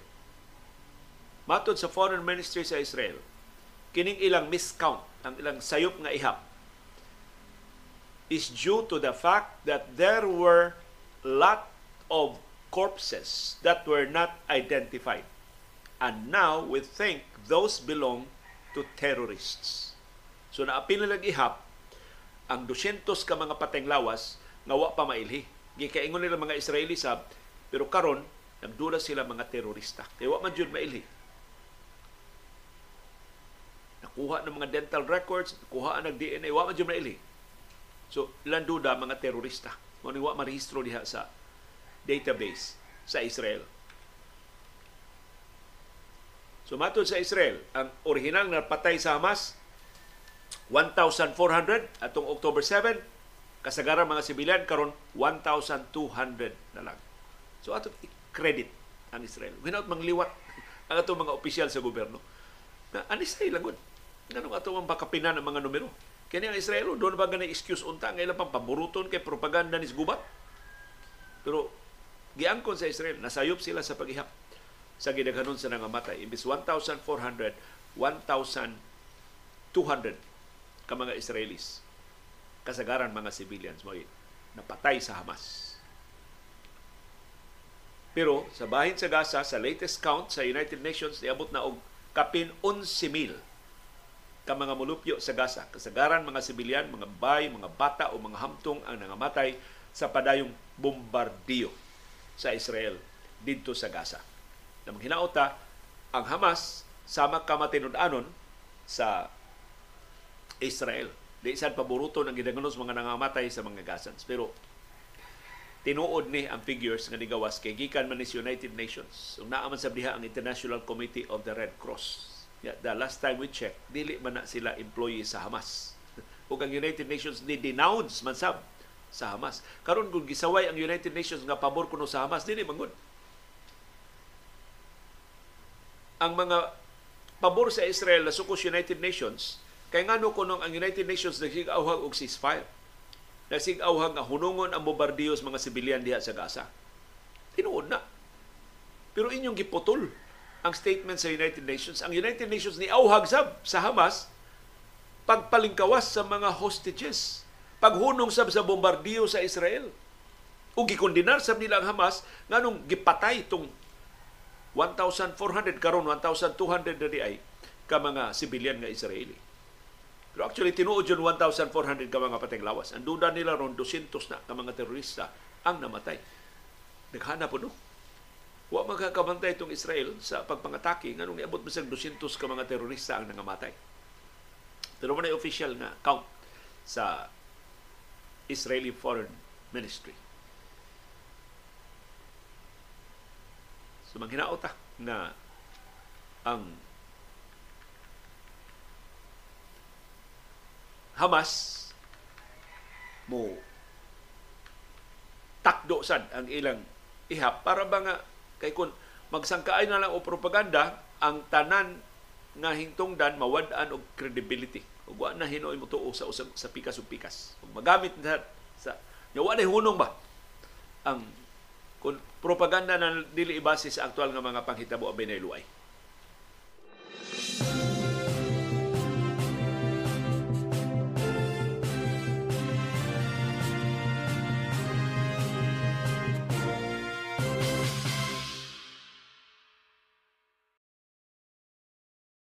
Giklaro ni Israeli Prime Minister Benjamin Netanyahu wa siya plano pag-okupar sa Gaza. Ingon ini kagamhanan ni US President Joe Biden ha. Kaysa interview sa ABC sa Estados Unidos, niingon si Netanyahu sila maoy mo-okupar mo-okupar sa Gaza human sa gubat aron pagsiguro wa Hamas. Niingon si Biden din ang mahimo. Ayaw ninyo okupahi ang Gaza dili na inyo ang Gaza. Nganong inyo man ang okupahan?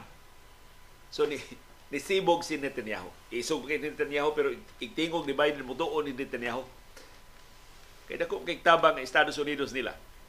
So klaron ang clarification ni Netanyahu, wa sila plano pag-occupy o pag-govern sa Gaza. Ang ila lang ko nung i-insister nga magpabilin diha ang credible force.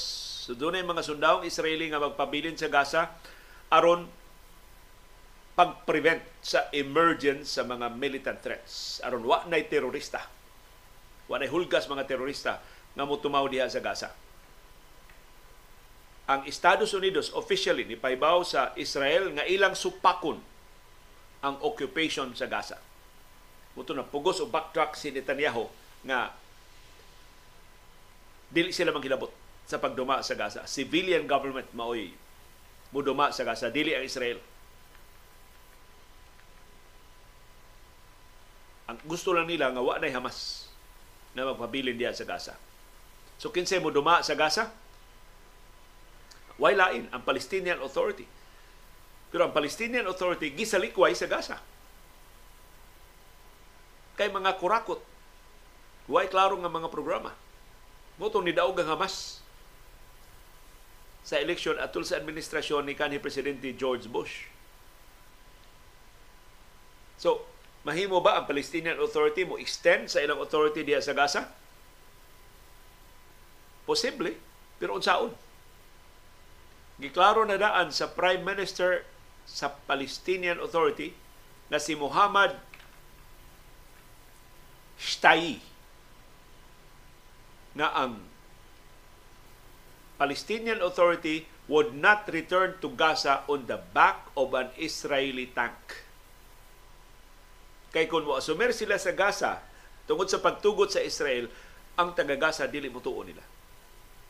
In paglain rason nganong gisalikway sa Gaza ang Palestinian Authority kay nasakpan ang Palestinian Authority ni hatag o kasayuran ngadto sa Israel batok sa mga personalidad sa Gaza nga naglihok batok sa Israel. So mo itong gipamrisok, mo itong gipandakop sa Israel, ginamit ang kasayuran gikan sa Palestinian Authority. So nasuko pagayo ang taga Gaza sa Palestinian Authority nganong giunay ang mga Palestinians ipadakop sa Israel. So conscious na ni Palestinian Authority nga dili mahimo nga papard sila sa Israel. Otherwise, mawad ang silang credibility sa ilang kaugalingong katawhan diya sa Gaza Strip.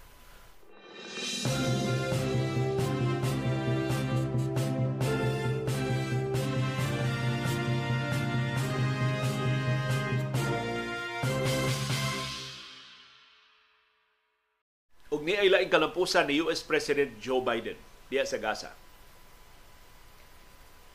Si Biden privately, wa ni ipahibaw sa publiko. Niauhag ni Netanyahu og at least three days nga dili ceasefire, kay allergic man si Netanyahu sa punga ceasefire, three days nga humanitarian pause. So di lang ka mo bombardiyo og tulo ka adlaw aron tanang hinabang makasuod tanang mga langyaw gustong mo bakwit makagawas. Three days ang ipangayo ni Biden. Wa gyud siya paminawa ni Netanyahu. Kano sa apagot sa Biden ni duaw sa Israel. Wa gyud siya paminawa ni Netanyahu. Pero gahapon gipahibaw sa Israel upat ka oras di sila bombardiyo kada adlaw. So, four hour pauses every day. Way bombardiyo diya sa Northern Gaza Strip? Aron ang mga mulupyo na gusto mo gawas sa Gaza makagawas o ang mga hinabang gikan sa gawas makasud diya sa Gaza. So, kada adlaw upat ka oras nga way bombardiyo ang Israel.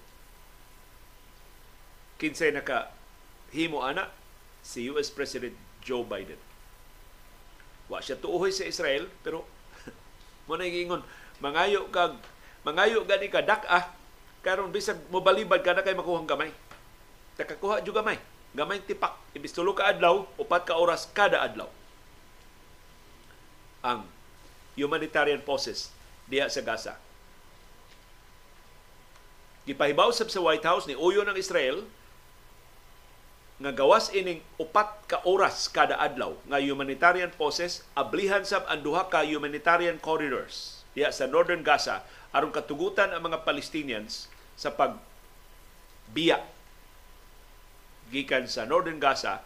Mudangop ngadto sa southern Gaza nga gisaad sa Israel nga di nila bombardiyuhan aron lang mahurot na diyang kampo sa Hamas sa northern Gaza. So kining upat ka oras nga humanitarian pauses kada adlaw mutugot sa mga tao sa pagbiya gikan sa Northern Gaza nga mao'y sentro karon sa bombardiyo o makaadto sa Saranga pero di sila kagawas sa Gaza. Kaya mga Palestinians dili pagawason sa Israel sa Gaza Strip. Matod sa Estados Unidos, atol ining upat ka oras nga humanitarian pauses, gusto sa Estados Unidos makasud ang dugang mga trucks na magdaog humanitarian aid ngadto sa Gaza. So ang target karon sa Estados Unidos 150 ka trucks kada adlaw. Mas daghan pa sa demanda sa United Nations ngadto sa Israel nga usa ka gatos ka trucks kada adlaw. So behind the scenes ang Estados Unidos nagsigi og pugo sa Israel ayaw na dihag kuridasa, ayaw dihag iangin ang tanang sibilyan. Of course, dili makasulti ani ang Estados Unidos publicly. Kaya ma-humiliated ang Israel og i-exploit ni sa Iran o sa Syria o sa ubang kontra sa Israel. But privately o karon namunga na ang private messages sa Estados Unidos sa Israel nga nakapakita na ka sa imong mensahe. Nga way daganan ng Hamas nimo nga dili ka ang iyang una unhan og atake kay grabe kay kang mobaws sige hinahinay na ta. Kalma na ta aron nga dili intaw hingpit ma apiki ang mga sibilyan diya sa Gaza.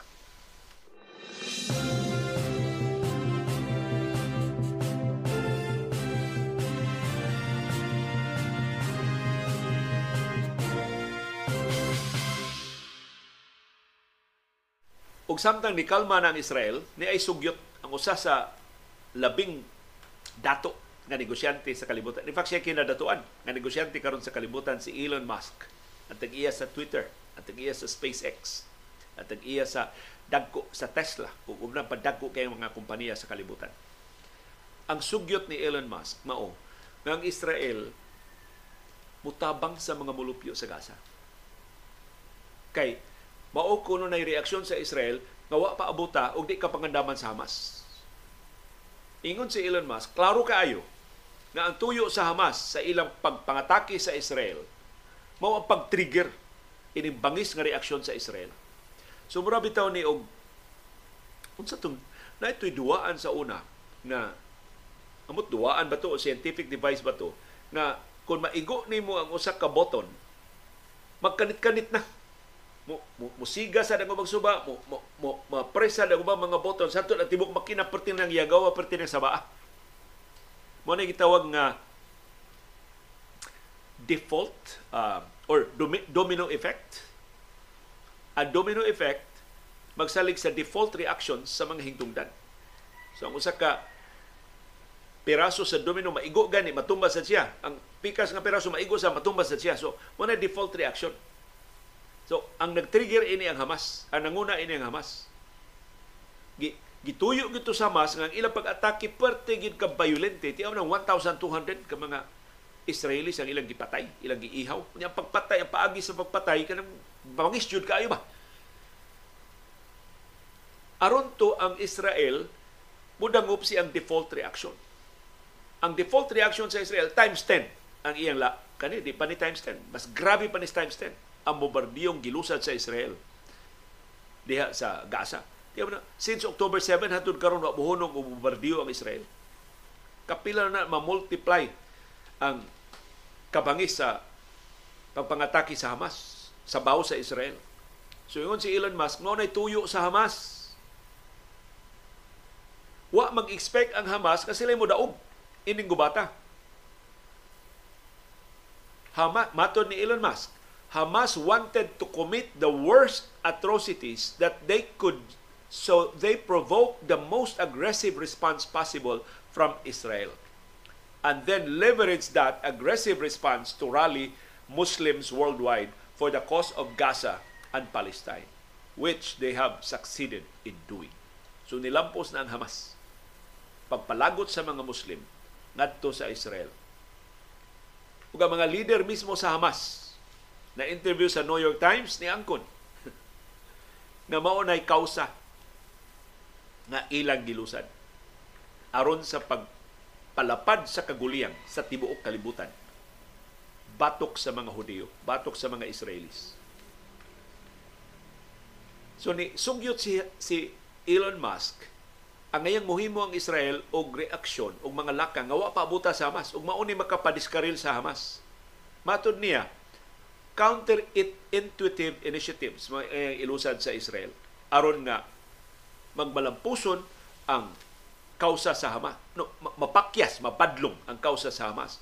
O gitawag ni Hamas nga conspicuous acts of kindness. So isalida sa Israel ang iyang pagmahal, ang iyang paghigugma sa mga sibilyan sa Gaza. Pagtalaw ba na sa bahin sa Israel? Dili Dili mo hunong ang Israel pagpangita sa Hamas members. Dili mo hunong ang Israel pagpatay sa mga teroristang Hamas. Di mo tuang, di mo hunong ang Israel pagsilot sa mga sakop sa Hamas. Pero iningon si Musk, kung padayuno na sa Israel, nga hasta mga sibilyan apilo na niya og gubat, musamot ang problema. Something has to be done or they will keep coming otherwise. Wa ginihunong. Kundili lahi. Lahion sa Israel ang iyang baus sa Hamas. So, unsa maning mga unequivocal acts of kindness nga gisugyot ni Elon Musk na mahimo sa Israel. Example, matod ni Musk, ang Israel should make sure that Gaza has food, water, and medical supplies. So, kung sa kalit lang moingon ng Israel, imbis lisod-lisuro ning humanitarian aid, moingon ng Israel, sige, padami og pila ka tunilada nga pagkaon, tubig ug tambal ngadto sa Gaza. Usa man sa mas. So ang mga gasan, ingon na, oh, ingon ka Hamas, salbahe sang Israel. Gihatagal lang yung pagkaon, gihatagal lang yung tubig, gihatagal lang yung tambal. Ang suporta sa Hamas, sa civilians sa Gaza, matandog, matayog. Kay sukuhay man sa propaganda sa Hamas ang ibuhat sa Israel. So ningon si Mas, Israel should respond with undeniable kindness because an eye for an eye makes everyone blind. So kung padayunon ni Israel nga bisan unsang atake sa Hamas, times 10 nila ang ilang baws, ang mga buta silang tanan. Matod ni Musk, the continued violence in Gaza will leave behind even more people who hate Israel. Kapasamot ni sa kasuko ba sa mga Muslim batok sa Israel. Ug ni di gini malalis ang argumento ni Elon Musk. Kung ano naka-bright aning Elon Musk, mo hinungdan man ang puso ng iyang mga negosyo. Ingon siya, for every Hamas member that you kill, how many did you create? If you kill somebody's child in Gaza, you've made at least a few Hamas members. Kananta ng mga bata, inosente mga bata na namatay sa Gaza, ang mga amahan anak ang mga uyuan ana, ang mga maguwang ana. Imong gitukmod ngadto sa mas. Na para inawa naman ni wa man klaro maghamas na lang ni. Salbahis ng gini Israel tinuod. So niingon si Elon Musk, if the goal of the conflict is to create peace, Israel should be asking itself, are more or fewer terrorists being created? naibanan ba ang Hamas ining gubata o nadugangan hinoon ang mga terorista. So kaya ning hinuktukan sa kadagkuan sa Israel. And I think doon na mga timaan ng Israel nakabantay na ini na they have proved their point na pamatudan nila nga di sila mag meter ini baus na nila pagpanlipod silang kaugalingon pero panahon na tingali ang charm offensive na sa ilang ilusan. Hinaot. Ilang tumanon ni sugyot ni Elon Musk. Di man nila pa sila si Elon Musk nga Hamas. Ilang tumanon. Sila na mismo muhatag og pagkaon, og tubig, og tambal. Sa gipang gutong, gipang uhaw, og na mga samaran, nga masakiton nga mga gasans. Música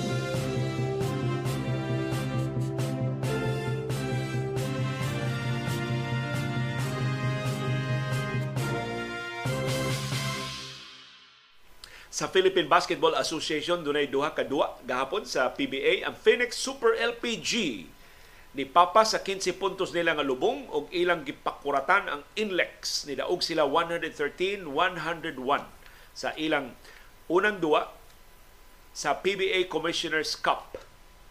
Si JJ Alejandro maoy nangu sa ilang kadaugan ni Bukbo og 15 sa iyang career best na 18 points sa final quarter aron sa pagpangu sa Phoenix sa ilang kadaugan. Nagipay sa duwa gipahigayon sa Smart Araneta Coliseum kagabi diya sa Quezon City. Ang ilang import nga si Jonathan Williams III dunay 26 points ug 13 rebounds pagpadaog sa Phoenix. Ang ilang mga rookies silang Richie Rivero ang kontrobersyal na PBA player dunay 16 points ug si Kenneth Tuffin dunay 15 points. Sa unang duwa kagahapon ang Northport ni daog batok sa Terra Firma 108-103. Perti si kita ini duwa.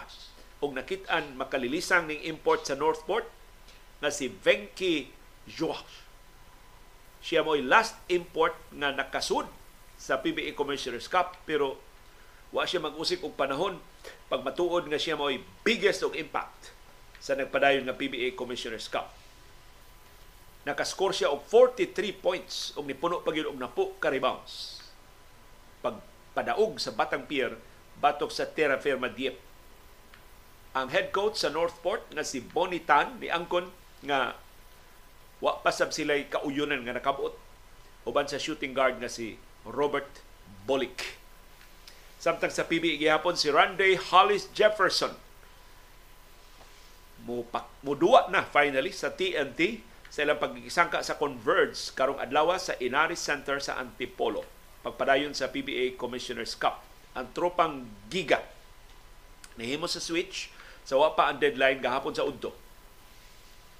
Puli sa ilang player nga si Quincy Miller kinsa mo ilang pangu sa ilang pagkapili sa Magnolia Hotshot sa opening day sa PBA Commissioner's Cup.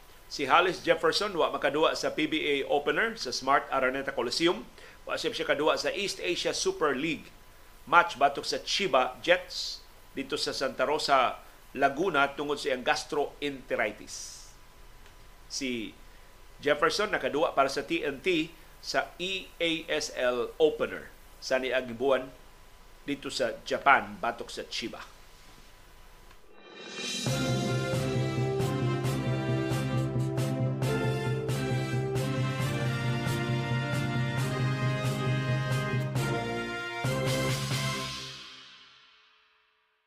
Og niyang resulta sa mga duwa sa National Basketball Association gahapon, duharay duwa gahapon ang Indiana Pacers ni Pilde sa Milwaukee Bucks 126-124.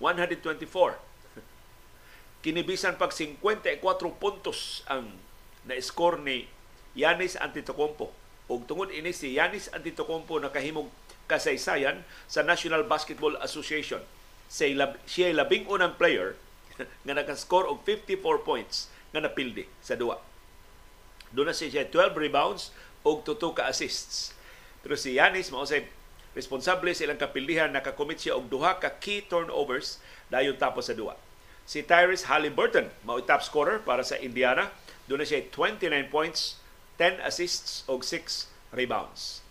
Samtang ang ikaduhan duwa sa NBA gahapon didto ipahigayon sa Mexico City. Ang Atlanta Hawks nidaog batok sa Orlando Magic 120-119 sa kalingawas mga Mexicano ininduwa. Si Trey Young mo'y nangu sa Hawks ni pakita siyang makalilisang nga forma o ba nang iyang 41 points, 8 assists o 5 ka rebounds. O karong adlaw ang pagpadayon sa in-season tournament sa National Basketball Association. Alas 8 karong buntag Philadelphia 76ers manung sa Detroit Pistons. Alas 8 sa karong buntag ang Charlotte Hornets manung sa Washington Wizards Alas 8.30 karong buntag ang Brooklyn Nets manung sa Boston Celtics. Alas 9 karong buntag ang New Orleans Pelicans manung sa Houston Rockets. Alas 9, uy, si Jalen Green may kay duwa ha para sa Rockets atong atangan kining Filipino-American na uh, up and coming superstar sa NBA. Alas 9 karong buntag ang Minnesota Timberwolves manung ni Victor Wembanyama sa San Antonio Spurs. Alas 9 karong buntag Utah Jazz panguluhan ni Jordan Clarkson manung sa Memphis Grizzlies Alas 9.30 karong butag, Los Angeles Clippers manung sa Dallas Mavericks. Mag-abot ang Big Four sa Clippers. Silang Kawhi Leonard, Paul George, James Harden ug Russell Westbrook ug ang Big Two sa Mavericks si Luka Doncic ug si Kyrie Irving. Samtang alas 11 karong butag, Los Angeles Lakers manung sa Phoenix Suns. Mag-abot pag-usab ang mga veteranong silang LeBron James ug si Kevin Durant. Ug alas 11 karong buntag ang Oklahoma City Thunder manung sa Sacramento Kings.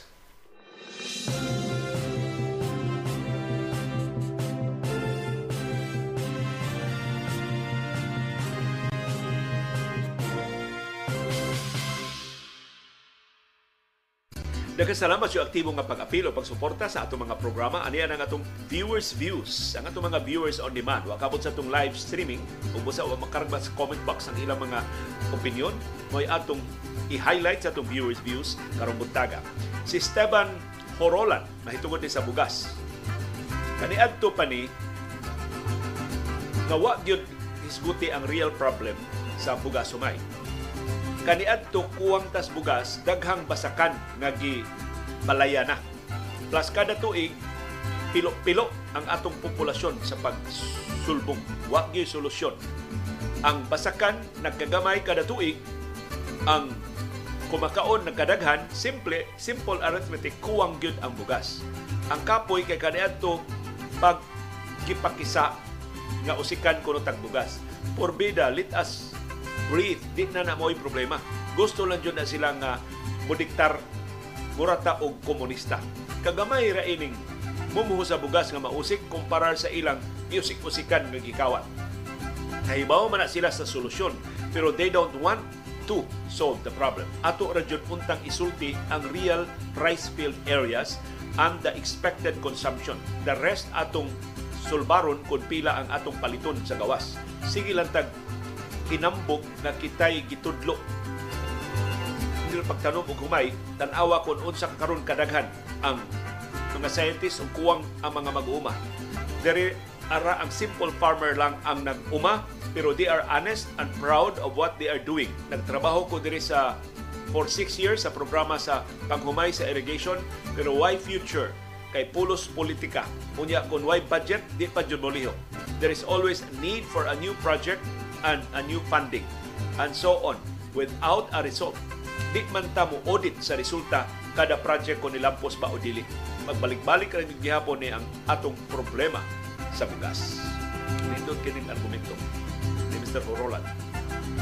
Si Sabiniana niingon, usa sa atong pasanginlan sa grabing kainit sa atong gibati karon panahona mao ang pagsigi o pamutol sa mga kakahuyan o sige pamungkag sa mga kabungturan pinangisapuari sa atong palibot.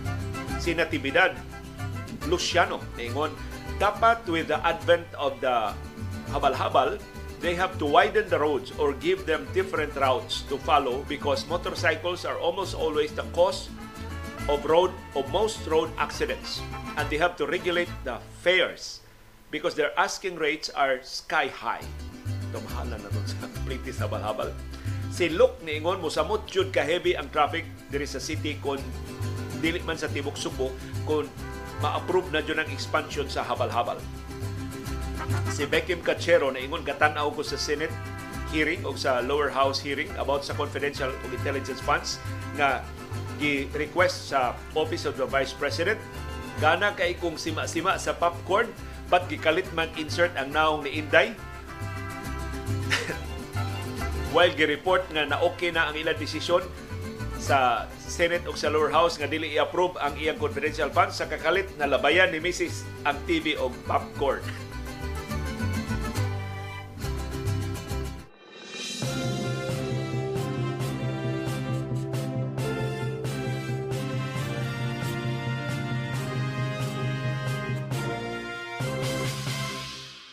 Viewers Views Part 2. Mao na yung reaksyon sa atong panahom dayong kilom-kilom. Kay kahapon naghisgota sa atong usahay kapakyas na sa paghinumdum. Si Jojo Alcalen niingon akong biliban kadto si anhing Kapitan Joe Dungog sa Gunob Lapu-Lapu kay grabe kay ito iyang memory sa mga events tanang classmates namo ilabi na sa elementary o high school kaila o kasag-o siya sa tanang mangangan. Ako kalimot na gani ko sa uban hasta si Chura. Sa nag-work pa ko I play with my colleagues contract bridge sa cards. Hangtod karon I play online with international players. Ang nagtudlo na ko ini si Simon Fernandez at tiyo ni Vilma Andales. So, na iyang paagi nga na-improve ang iyang memory. Si Rebecca Monares ningon, tinuod magbanos-banos lagi mi sa akong bana og kalimot. Yung mga tawa na lang mi kay basin mo abot ang time nga we won't know each other anymore hahay kapait di lang in town mutek lang nagtambal nga glutafos si tambal nga glutafos para enhancer sa brain aron dili ta mang makalimot di na ta malimtanon Si Agnes Modesta Sabaldan, niingon sa una, bata-bata pa ko, makaremember ko sa mga streets o sa daghan ng mga building sa syudad. Karon ko nawa na. Di na, di na tanan, iyang mahinumduman. Si Sam Dapi, niingon, ingon man pud ko, malimot pud ko. Pero ang akong sister, maayo kay siya mungan sa among family tree. Nabalaka baya pud ko, pero na ako'y nabasa, it's okay to forget. We're not the same person then you cannot always remember. Especially, I like this message, intelligent people tend to forget. Ang iya ko nung duwa, Scrabble. My favorite board game. Bisan ako rang usa, mag-Scrabble ko. Mo nang gusto ko mo interact o mo comment kay at least mabaid ang atong language skills. Si Attorney Carlos Alan Cardenas, niingon, Salamat sa mga tips sa paagi sa paghinumdom kay ako grabe na ko kalimtanon. Gani bisan na ako'y makailang karon ikatataon malimot ako sa iyangan. Akong buhaton ilista nako ang name sa akong cellphone kay maikog man ko if di nako matawag ang iyangan if magkita mi balik. If mag-cross examine ko witness para di ko malimot, maghimo kog outlines o mga notes o isuwat nako ang akong mga questions. Kay nalimot naman ko luoy nako. Pero fight lang kay tiguang naman. Salamat sa Dios. Si Ferdinand Sugata niingon I can easily decipher acronyms and I can remember even my elementary classmates names. Kang ilingig nimo Ferdinand Sugatan. Naagi mga tao nga ingon ana, maayo kayo og memory. Pero Ferdinand, panghatagi ko ng tips sa may imo dihang paagi aron nga di ka kalimot sa mga nga. Dili makasunod mig gamay sa imong abilidad si Luke niingon nakatawa ko pag ingon nimo to try to recall the names of your classmates sa college pa ko. Sa San Carlos, honestly, wa jud ko kaila. Bisan usa sa akong classmate kay akong mata diretso ra gyud.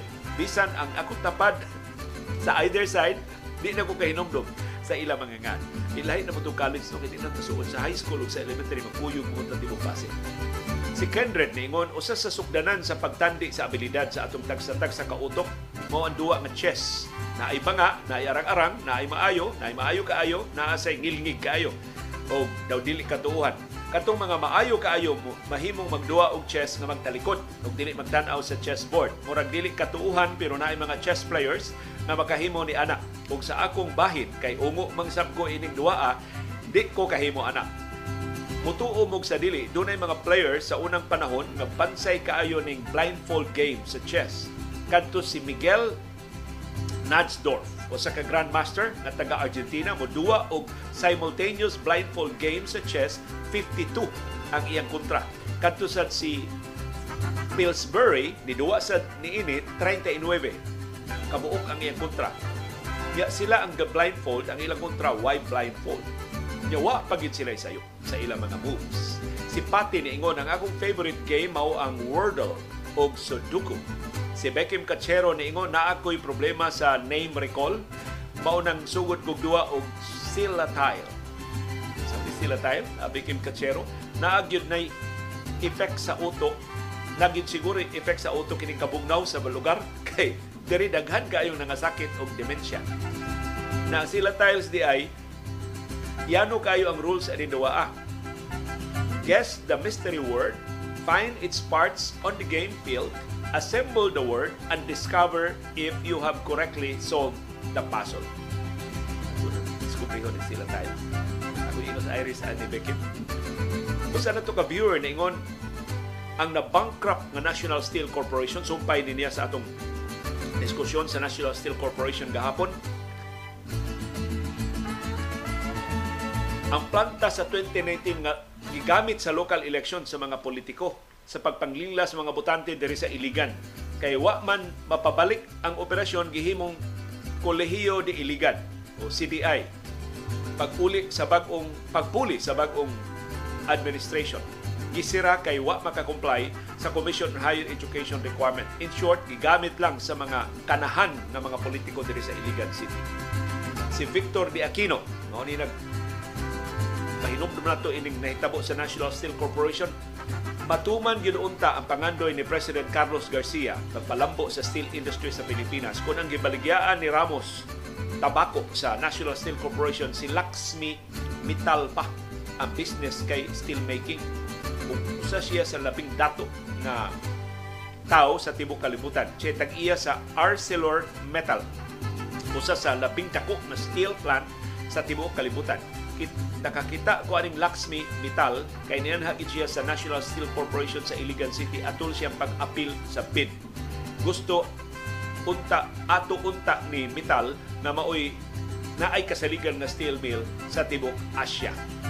Si Beth gikan sa Dubai niingon salamat sa history about National Steel Corporation Though taga Cebu akong parents, ako ako tanang siblings na tao sa Iligan City kay NEC employee akong papa since 1975 until 1992. Si Eric Orat niingon ang National Steel Corporation naka-work ko diha for 8 years. Ug tungod sa National Steel Corporation na atay mga radyo o mga auto sa una, ingos Beckham Kachero na ami TV o og radio wealth. Na TV nga radio wealth. Katong murag cabinet kay na ay pultahan kanang Cornelian Kilat ug sa Tiangco office ang showroom sa Radio Wealth. Mga late 70s o early 80s.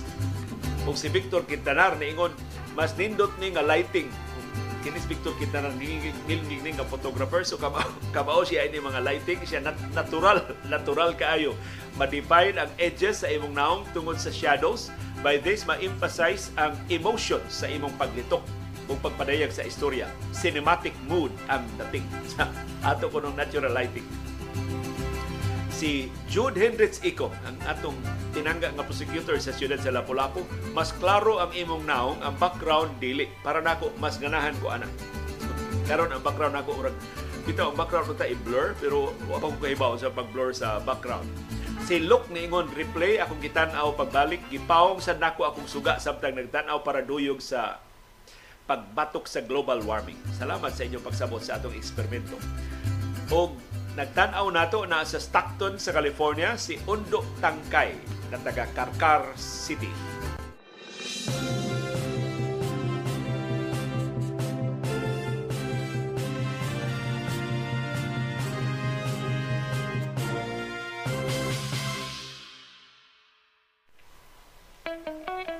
Dunay daghang matang sa kasayuran, dunay kasayuran pinadailang, dali ra kay mahibawan. Dunay sa kasayuran gitaguan, gilumluman ang ayang kuykuyon sa katawan. Kasayuran kinuy-kuyan. Hain naman ang ulong-ulong ni Senador Aimee Marcos ngadto sa mga Duterte. Nganong ang confidential funds sa atong vice presidente hingpit man nga basura, gikain mo na to igo lang na apiki, unsa man yung pasalig nga muulbo ang grabe kayong debate kay iyag yung panalipdan ang confidential funds sa DepEd o sa OVP. Sobrang tinuod ang atong ginudahan nga kini si Senador Aimee Kutobra, Kutobras pagkaulog-ulugan. Why meter-meter siyang sinultihan? Ang problema kung iya bang matuman. Si Senador Aimee Marcos bisita sa Subo gahapong adlaw. So gi-interview siya sa lokal nga mga sakop sa media. Naunsa man to pasalig nga imong duphan ang imong higala aron ang confidential funds magpabilin sa opisina ni VP o Education Secretary Inday Sara. Ingon si Aimee nga amo jud ang gihisgutan, amo jud ang gituki pag-ayo ang maong kalibugan, amo nang gilalisan sa among mga kauban, pero mao naman lang to'y among nahugman nga papaso na lang ginantanan. So either si Marcos may kayo muulog-ulog sa mga Duterte o sa iya mga aliado, magpatuo nga suod kay siya sa palasyo, magpatuo nga haod gihapon siya kaayo, magpatuo nga ma-influensya niya ang iyang manghod nga mo'y atong pangu. Or si Amy Marcos tinuod na marginalized diha sa palasyo. Tinuod nga si Amy Marcos dili maayong buot sa First Lady. Kahawad kaayo. Nga, tingali tinuod nga si Amy Marcos dili na patalinghugan o nang magpresko na lang sa mga sugyot nga iyang luwatan. Yan kiat dalas media kay di naman siya paminawon sa pamunuan. Kay si Presidente Ferdinand Marcos Jr. ang First Lady may iyang ginuntan. Murag ang First Lady mas out pa man diha sa bisag wa siya opisyal nga katungdanan murag unsa iyang gusto mao man matuman ambot kon tinuod ba nga takosa kining presidentiha ambot nun siya sa kining iyang asawa. Nganong ang asawa pertisan isuga o way ikugay nga mo insister na matuman ang tanang gusto niya. Pasaylua sa mga nag-atang sa palagdas, magsugod ang palagdas, karon dayon, manamilit ng sa, sa atong programa. Nagkikisalamat sa inyong pakiguban namo karong sa inyong pagpaminaw, sa inyong pagsalig ug sa inyong pagsuporta. Nagkasalamat sa padayon ninyo nga pagpakabana aron pagtugkad sa mga implikasyon sa labing mahinungdanon nga mga panghitabo sa atong palibot. Aron kitang tanan makaangkon sa kahigayonon pag-umol sa labing gawas no, labing makiangayon ug labing likod nga baruganan. Maugad to ang among baruganan unsay imong barugan. Daghang salamat sa imong pakiguban. Thank you.